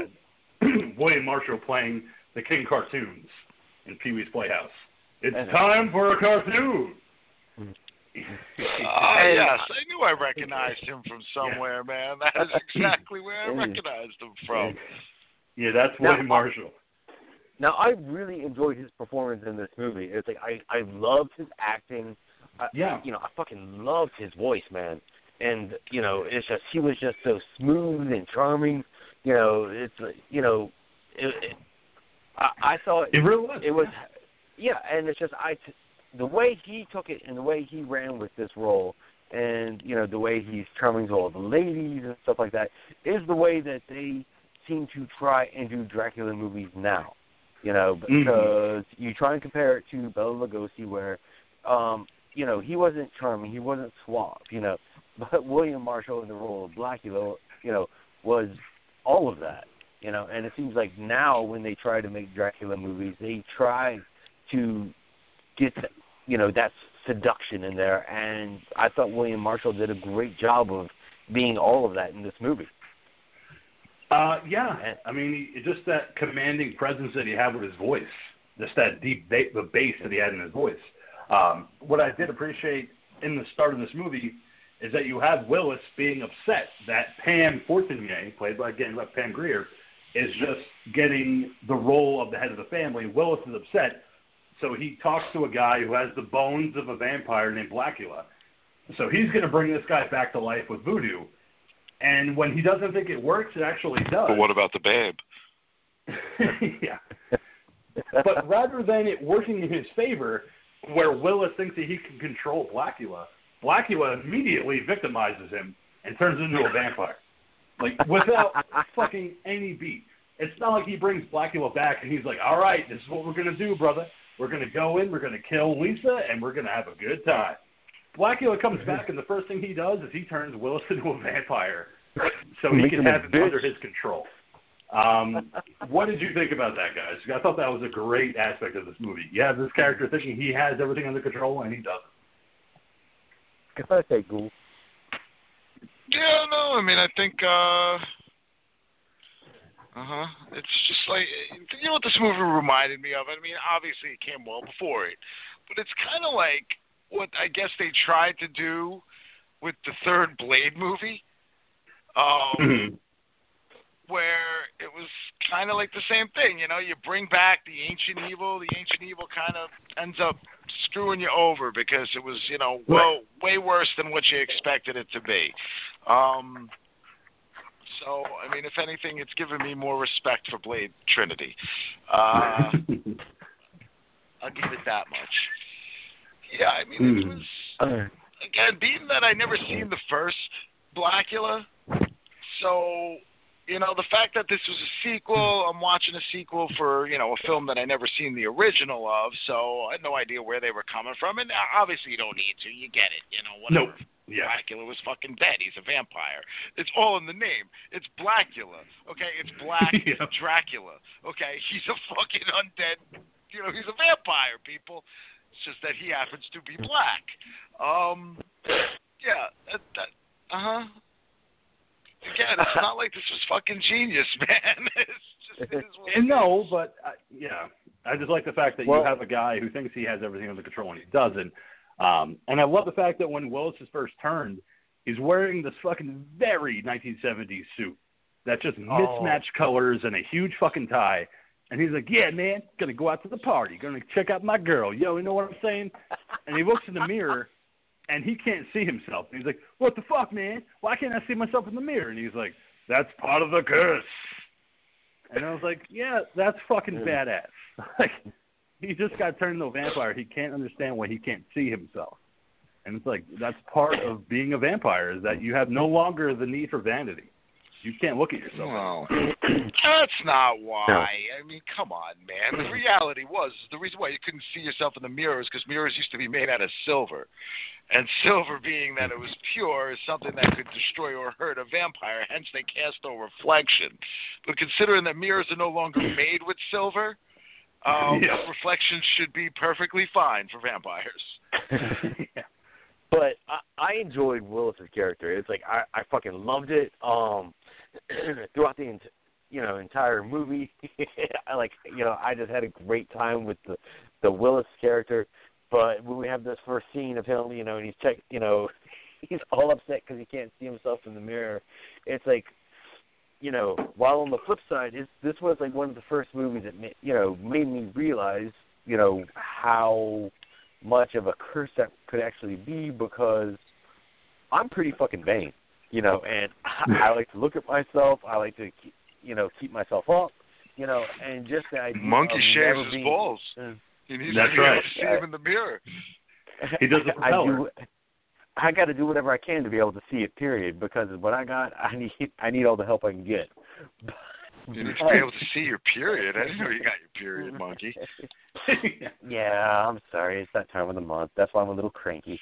But no, but to just to think of never being able to look at yourself ever again. And this was the first vampire movie that I could remember. uh, You know that brought that out. You know, and they brought it out in a comedic way, but it made me think. You know, that you know just the idea of never being able to see your own face ever again. You know, They, was kind of hard hitting. I get that because they, uh, typically they use that as a means of like a, a scare factor. You know, the person looks Right. in the mirror doesn't see the vampire, and they're like, "Oh, I don't see your reflection." You know, to turn it around and be like, "Oh shit," you know, like here's this dude who's like, "What the fuck? I can't see myself. I, I want to get myself looking all good for the ladies, bitches." Um, Yeah. The one thing that I did feel with the Willis character, and uh, I'll be quick. I'm sorry, Mark. I didn't mean to like cut you off in the in the middle of your thought there. Um, No, I just feel like the sh- the movie was missing the Renfield character, and that's where I felt that Willis was going to be yeah. until Yep. he was a vampire, and then it was like, ah, shit, you know, because Renfield wasn't that. No, I agree, and I was thinking he was going to be the same thing as well. Yeah, I definitely Um, thought that he was going to be the Renfield type. Yeah, go ahead, monkey. I'm I'm sorry. Um, the diva just smashed her boobs in my face. um, but anyway. You don't need um, mirrors. You don't need a mirror to get titty smashed in your face. Right. Enjoy Thank that you. No, shit. but, Motorboat them. but, but um. Motorboat that Um, shit, Captain. One. um. Sorry, I'm really blushing now. But uh, uh, no. On top of that, during this whole thing, I was also laughing my ass If off. she puts because- your whole head between her boobs, do you look like a little penis coming out the top? Just like a little cock between her tits. um, no, but like, during that whole scene, it was just like I kept imagining like Morris Day getting pissed off because he can't see himself. He's like, "What? I can't see myself. I'm so pretty, and I can't." Yeah, exactly. Yeah, I know. You know, how am I supposed to go Brown, on he'd stage beat the with time? I out of can't see somebody. myself. Yeah, I'm that so looks so pretty. fine. But how am I supposed to be able to sit there and get myself and look at them before I go? Yeah, but I do like the fact that when Lewis and Elaine show up to kind of find out where Willis is, they come to the house and are like, "Oh, he's just house sitting. It's rent free. We're just going to come in and find out where he is." To me, this is kind of like Blacula setting it up so he could go to the party instead of Willis. So he's like, "Yeah, I'll give you these fucking two playthings. Like you could fucking have them, you know, and you could fucking drain Elaine, you know, rhymes, but you could take her." Come on, And- I- uh, Elaine. I love the fact that when Willis actually bites into Elaine, like we were talking about, Monkey, it's very kind of sensual with him. Like he just he's just getting all up in there. He's enjoying it. You know, He's Mhm. enjoying taking that blood from Elaine. You know, it's not a vicious blood bite. You know, it's yeah, he's enjoying it. And he looks up at Blackie at that one point, and Blackie's like, "Yes, do it, Willis. I have to go to a party." too, too bad you're grounded. Yeah, I'm hungry. Yeah, Will- Willis, was. well, it's Willis. Fir- it's Willis's first feeding, so you know he Yeah. he did. He, he, they didn't go with the full on like you know violent attack thing. But they weren't going for that type Well- of movie though. You know, like for them, they were trying to make it Yeah. you know, again, what's one of the big things of of black exploitation is the smoothness. You know, because Mhm. obviously African Americans make a smoother type of vampire than their Caucasian Mm. counterparts. Yeah, who don't know what the fuck they do and just go. Ah, ah, ah, I know. We just want blood. But there, there's But with all the So I don't know how that goes for going cunnilingus because accordingly, they, supposedly they don't do that. yeah, I know they Um, they do not. No, but with all the smoothness that's going on though, that was one problem I did have with this movie was, you know, we're supposed to be watching a horror movie and I was just extremely let down by the lack of gore. You know, the lack of blood period. You know, and Yeah. it's just and the lack of boobs. You know, especially Pam Grier in the movie and we had no boobs, we had no gore, we had hardly any blood, you know, uh, and this is supposed to be a horror movie and this was one of the few gripes I had about this movie was that unfortunately, this movie, in my opinion, was lacking in all three of these categories. Um, yeah, I mean, I agree with that. What I what I had kind of a problem with is you have Blacula going to the party, meeting Justin, meeting Lisa, and they're discussing these African American uh, artifacts, including African, a not. African American. No, this is well, straight African. African, but still African No. uh, artifacts that belong. To They were not only African, to- not African American. I know. I, I corrected myself. African artifacts, but one of them belonged to Luma, who was Prince Mamuwalde's wife, and it was a necklace. And he's like, "Where's the bracelet?" You know, kind of talking about that aspect that it comes from the Yabani, you know, uh, state of Africa. I didn't know. Now, was that Blacula- something that was like done in the first movie? Sorry, it, just It was, had, yeah. Had that as.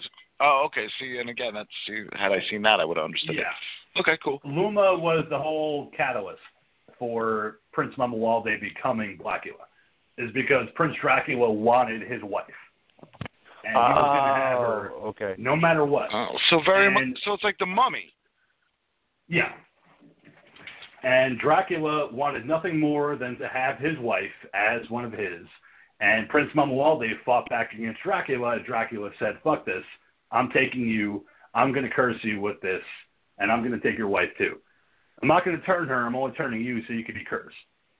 And they do kind of play with that in a flashback in Scream Blacula Yeah. Scream, where you see Dracula saying, "I'm going to give you this curse, and you're forever going to be known as Blacula."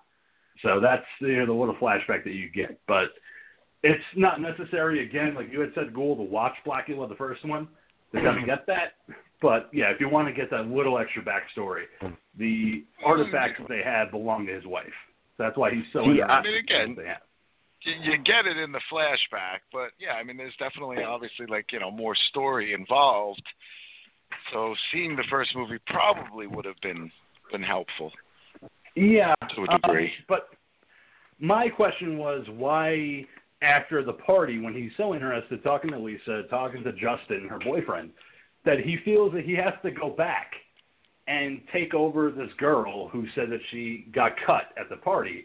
Maybe it's the blood because he saw the blood It's and the the cup blood. she had in her hand. Yeah. So yeah, he that's went exactly back how and killed it, man. Yeah.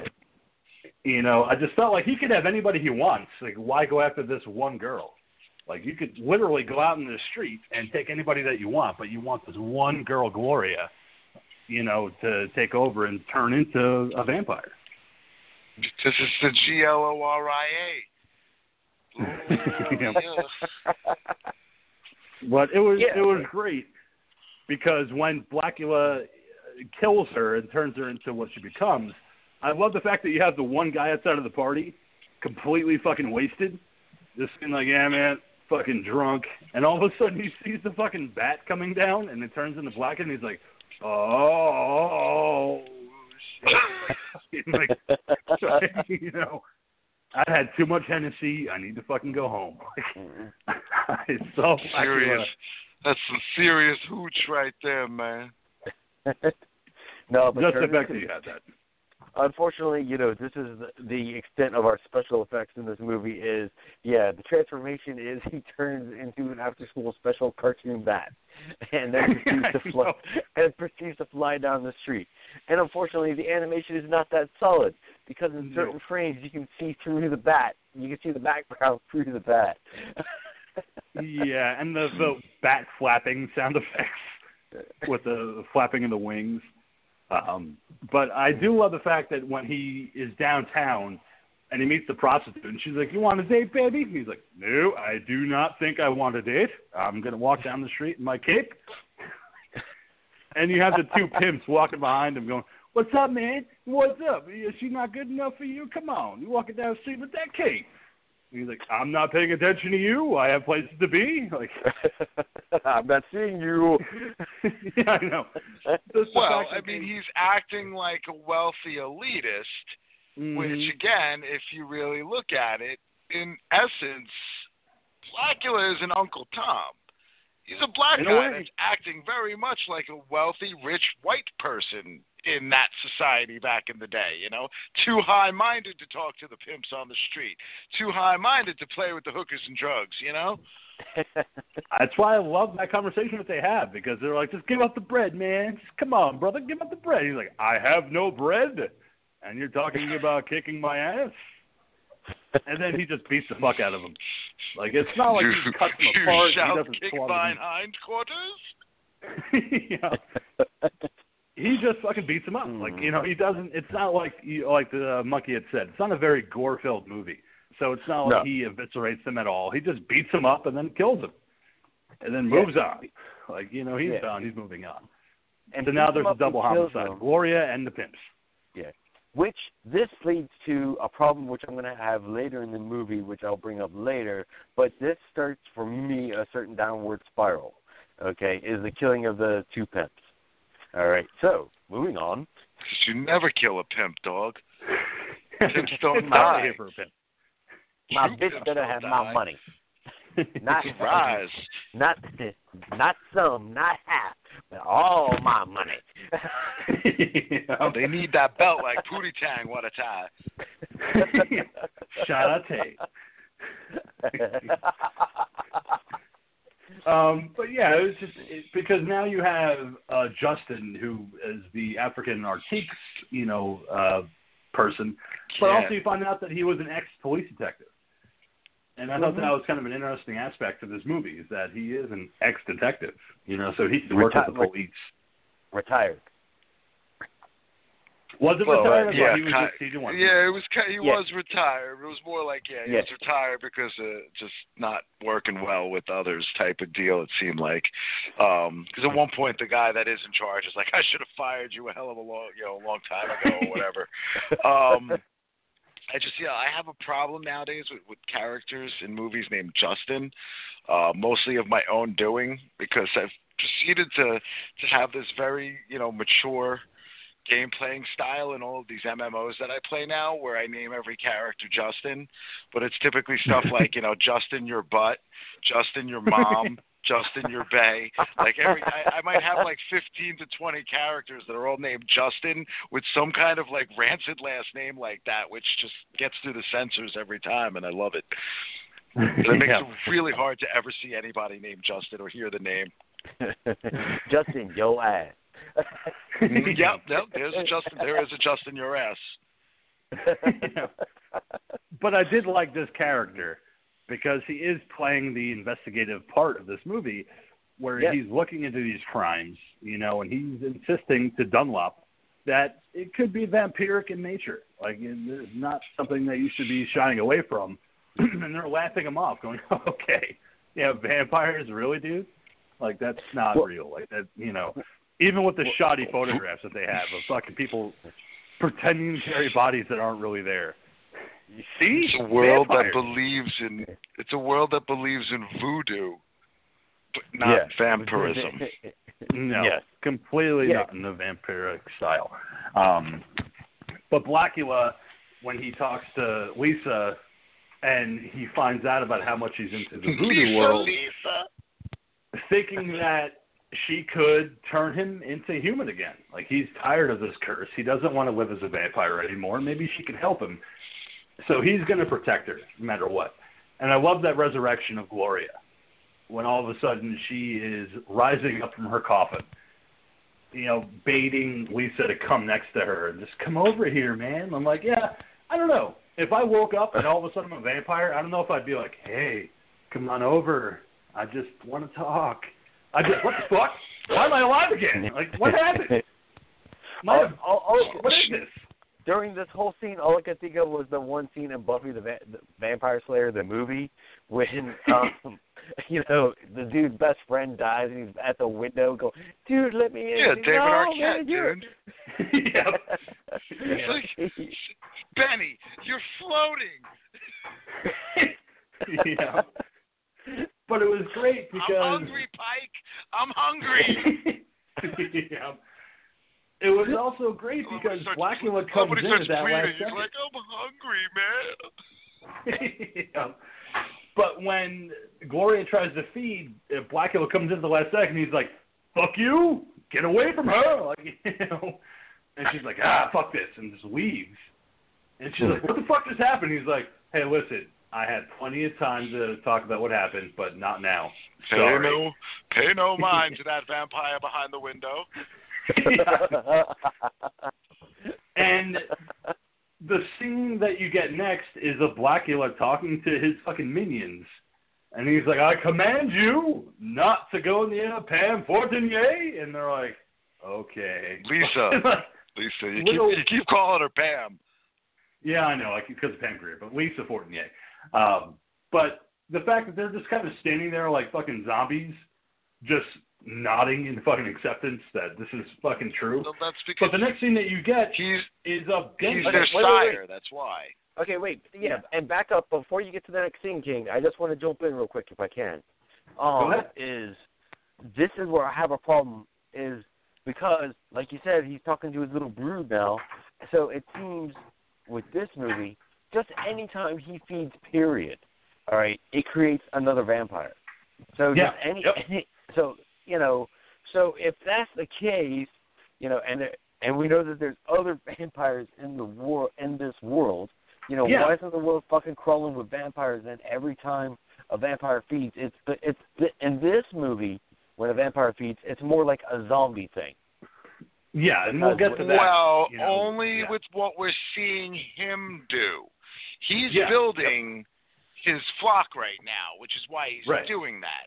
And in you know other cases as well, if a vampire does not, because a vampire, you know, again, depending on what lore and whatnot, you know, if Yeah. you're not you're not supposed to drink the last drop um, Right, of blood, yep. but you do need to kill the person afterwards, or they will turn.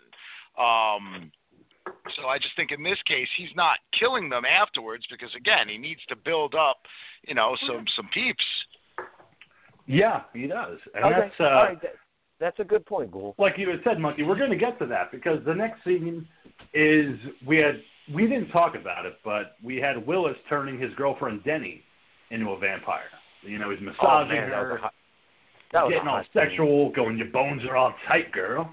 Feel your blood going through your veins, like you know, and turning her into a vampire.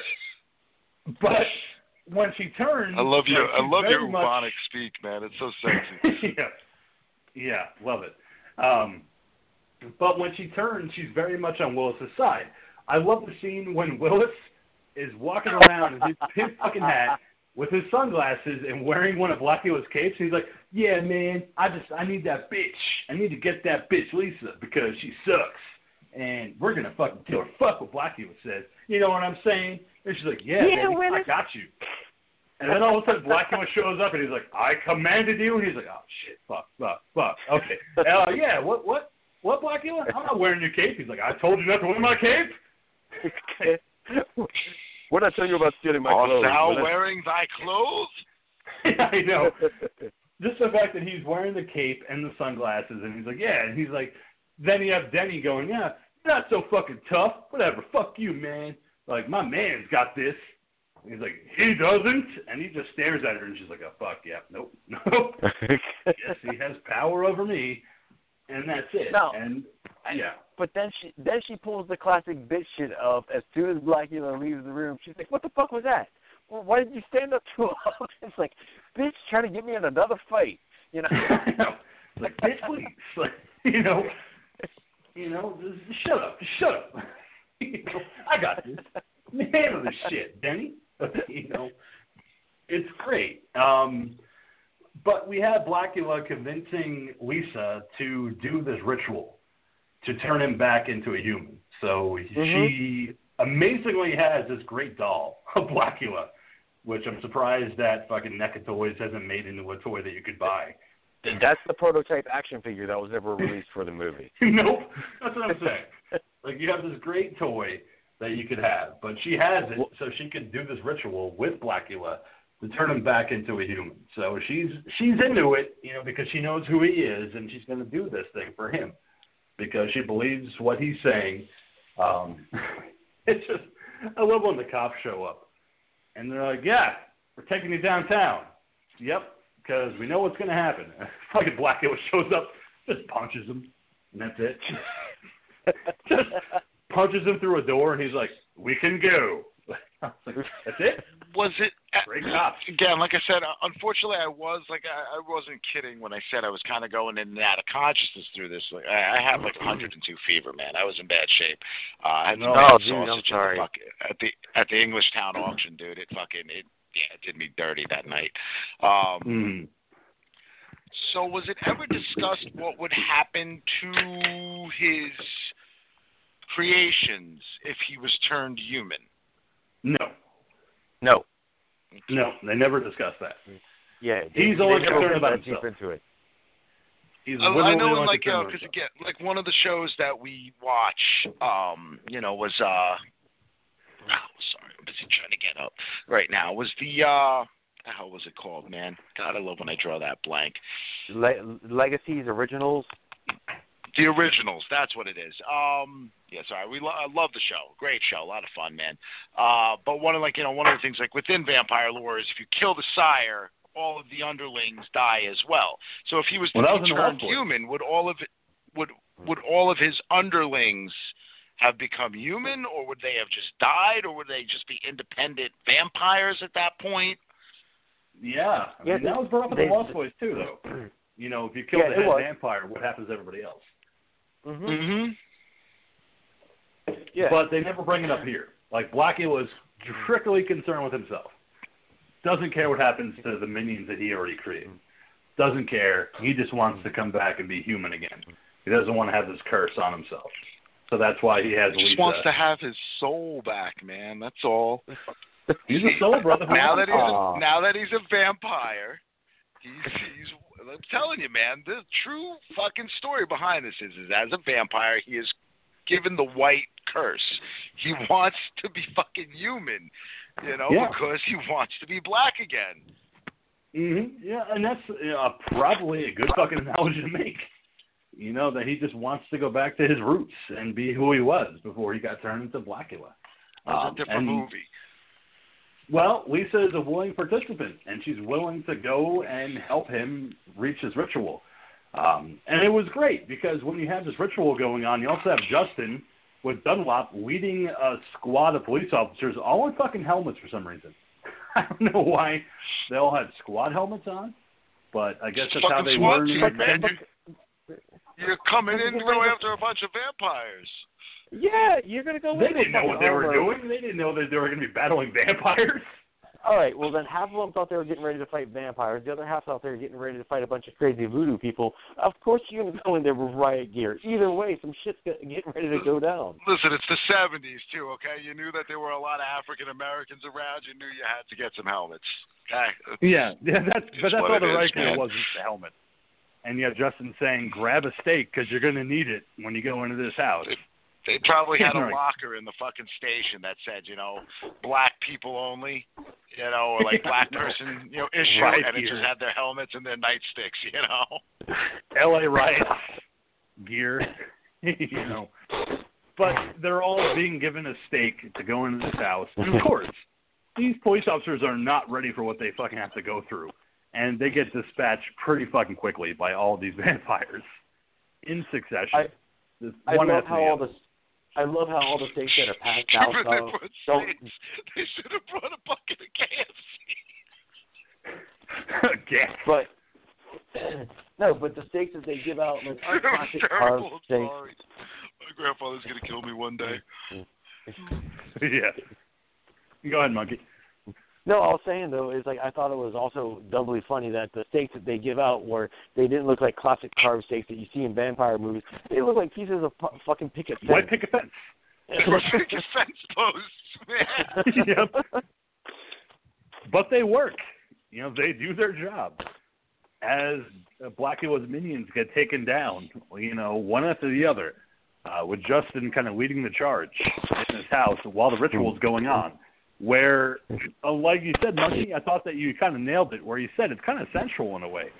There's a weird ritual that's going on, where it's they're both sweaty, they're both kind of moaning. Blackie was saying, "It's working, I can feel it," you know, and you have these weird camera pans that are happening. you- like, it's a weird and- kind of Yeah, and you got the um, you know, the beating drums going on. You know, P- Pam Grier is you know, you know, beaded with sweat, and she, she's doing that sex look like no one else can.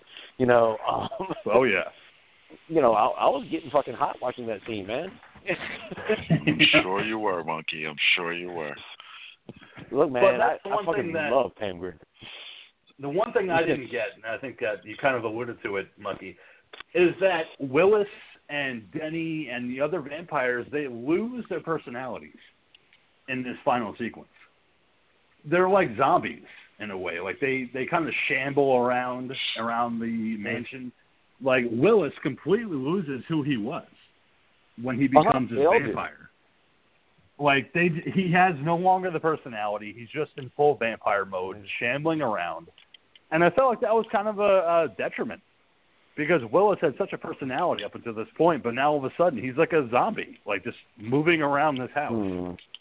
To the different Yeah. cops that are going around.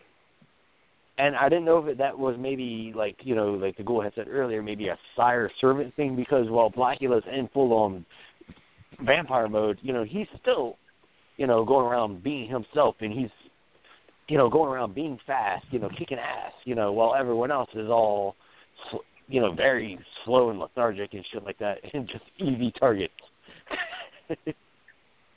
Yeah, just picking them off. But you have the the minions of Blacula becoming kind of uh, subservient zombies in a way, where they Uh-huh. don't have a personality anymore. Even Denny, who's just completely not talking anymore, just kind of roaming around and picking her targets. Until Justin comes through with the crossbow, like fucking Daryl Dixon in The Walking Dead, and just nailing these fucking vampires and taking Yeah. every one of them out. But at the same time, I Mm-hmm. was also laughing because the the effects people just weren't nailing the shots, and Nope. like when we get when we get to the scene where you know we have the k- killing blow of Willis, you know, and the arrow is first sticking out of him, it's sticking out of his fucking ribs. It's nowhere near his fucking heart. And then the next scene, you see the arrow has been moved up. Yeah, I know. All right, shit, we fucked that up. All right, move it up. Cut. you know, move it up to his heart. Okay, we got it. All right, moving on. you know, no one's gonna notice that. you know, and you have Justin bursting into the ritual and breaking it up, where it was like it was going to happen. Like Blackie was going to become human again, and Justin's Justin ultimate breaks cock it up. blocker. Yeah, total cock block. And Blacula, I like the scene when you have Lisa completely fucking terrified at this point because Blacula's just taking out cops, taking out Justin, saying you have to continue the ritual. Let's go. We'll continue it somewhere else. But it's also him kind of realizing who the fuck he is. Like, I'm no longer going to be human. I am fucking who I am. So when Justin shows up and he goes, Mamuwalde, and he goes, My name is Blacula. It's like he doesn't fucking want to be human anymore. He fucking wants to be a vampire at this point because he knows that the ritual is not going to continue. And I think he kind of embraces the fact that he's a vampire. I think he kind of enjoys it at this point. Well, it's just either way. It's like a, it's a message of just embrace who you are, no matter how it is, and just you know deal with it. Mm-hmm. I just You're thought that gonna that be was a kinda blood sucking denizen of the night. Be the best blood sucking fucking denizen of the night that you could possibly be. the Black Prince of Darkness. Like you know, and he was just enjoying it at that point. Um, but you have Lisa retaliating against Blacula by putting the the wooden stakes into the doll that she had carried around, which had his hair in it. And you get Blacula reacting to it and kind of spinning around the room, screaming and reacting. But then you have that freeze shot, and then that's it. It's kind of ambiguous whether or not Yeah. that was a kill shot. I don't think it was. Yeah, well, it that was a voodoo doll. overreacting. It was a voodoo he's doll, dead. but I don't think he died. I think he, She he stabs lived him on. in the heart. but it wasn't that's through his own heart. But going by way. the laws of voodoo, that doll is intrinsically tied to his physical being. Hence, That's you stab the doll in the heart, you're killing the heart, and you're killing Blacula. Mhm. Was there another movie? No, they wanted to, but American Embassy Pictures decided to move on because they wanted a Blackenstein. yeah, I know. They, they probably wanted to make a, you know, they were probably just thinking ahead of their time. You know, they wanted to make a whole dark universe, Dark. but the, the name, the name didn't Blacula. fly. Um, the plan was to make another Blacula film uh, that was going to be called Son of Blacula. That was going to be released in 1974, but they decided to go ahead and make Blackenstein instead because they, Did they felt like we have two Blackenstein? Blacula. yeah, They made decided her that they had in enough. Blackenstein. they decided that Then they the just cre- did Blacula and Blacula. Creature from the Blacula White Scream. Lagoon. yeah, I know. But yeah, that was the honest take from American Embassy Pictures was that we had done Blacula, we did Scream Blacula Scream. We want to move on and we want to do other things, so we're going to do Blackenstein next, and then we're going to do Doctor Black and Mr. Hyde. So But they Which never did the third film, which kind of a shame because I felt like the Blacula series was the strongest of the horror films released during the black exploitation era. Um, Yeah, and, and it's a shame like that we said, it, yeah, and like like you had said at the beginning of the show, King, you know they they definitely went, you know, unfortunately, down a a path where the the other movies were actual black exploitation. You know, while Mhm. I again I considered this classier. You know it, w- you know, than the other movies that were coming out at the time. It was, and I again, like I said at the start, I think it's all owed to William Marshall. I think that Mhm. if you had had a guy playing Blacula, doing it in the drive way, where he's like, "Yeah, man, I'm gonna suck you up blood, brother," like you know, I don't think it would have worked. Like I Well, think then it you'd have a been way too vampire in. Brooklyn. oh my god. yeah, no, that that's a whole other fucking podcast. But yeah, I think that William Marshall kind of added that gravitas, like I had said, because of his commanding presence, because of that booming bass that he had in his voice. It took it from a black exploitation film into something that you could actually watch and appreciate because of his character. It wasn't And- just playing the type at that time of of blacks being pimps and just being underhanded um type of characters. Like it was there was something there. That was everybody else in the movie. Yeah, exactly. Everybody else was playing the type. But you had William Marshall and also, like I had said to Monkey the other night, this guy is from Gary, Indiana, of all places. He's not from fucking England. He's not from some grand place, but yet he has this voice that you're like, yeah, like I can listen to this guy talk, and you take him seriously. Even in a movie like Blacula, you take him seriously because of that voice that he hmm. commands. Yeah, and I wondered how much really- Billy Dee Williams saw that and was like, "Yep, Okay. I could do this for Lando." Possibly. Thank you, William Marshall. Why don't you sleep on the Yeah. cool side of the pillow tonight? yeah, You know? but but I but I did enjoy the movie, and I really enjoyed William Marshall's performance throughout the movie, and you know it it was the center for the entire movie. And you know, and talking about real life situations, William Marshall, he was a known actor back in the 1950s. He had been in a ton of plays. He had been in a lot of TV series. And back in the late 50s, he was inaccurately labeled as a communist during the whole McCarthy era. And he was blacklisted Oh. in Hollywood for a number of years. And it wasn't until the early 70s where that block got listed where he could actually start making movies again. So Oh, he was okay. big for a long time.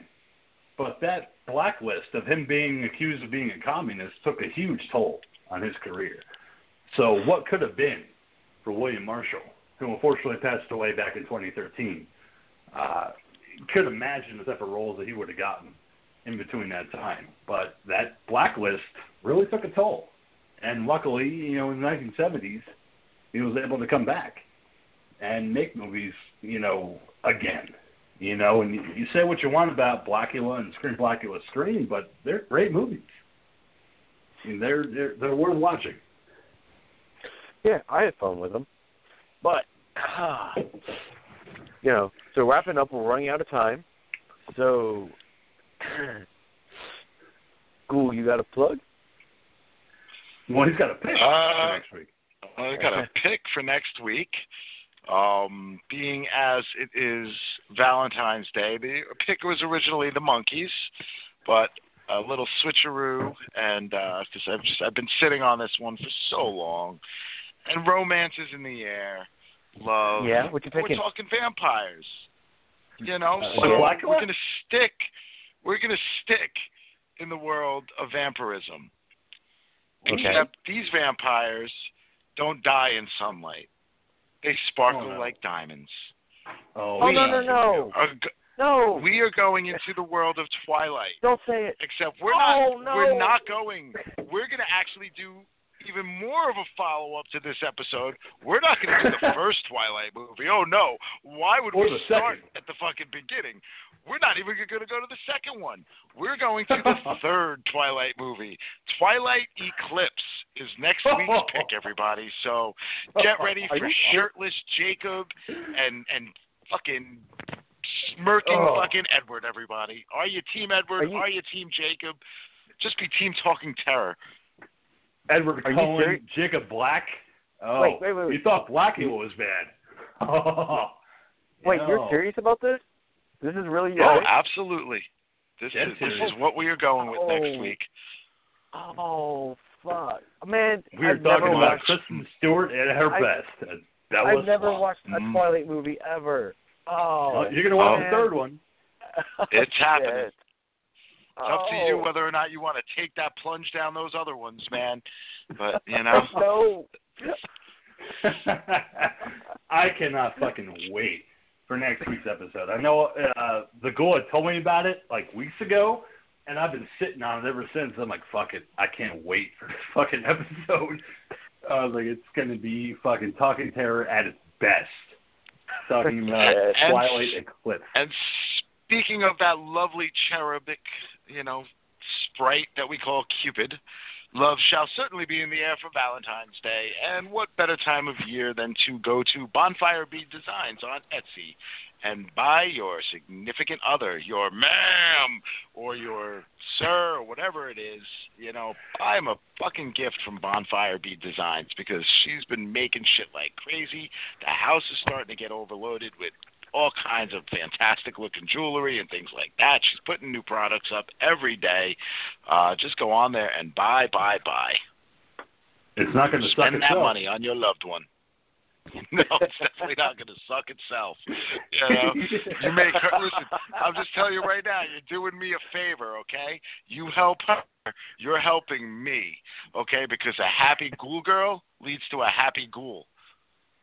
He's gonna get so many blowjobs. So help so him out. many. It's gonna be unlimited. He's gonna be fucking tapped by next week. He's gonna be like, dude, I can't even fucking tell you how drained I am right now talking about Twilight Eclipse.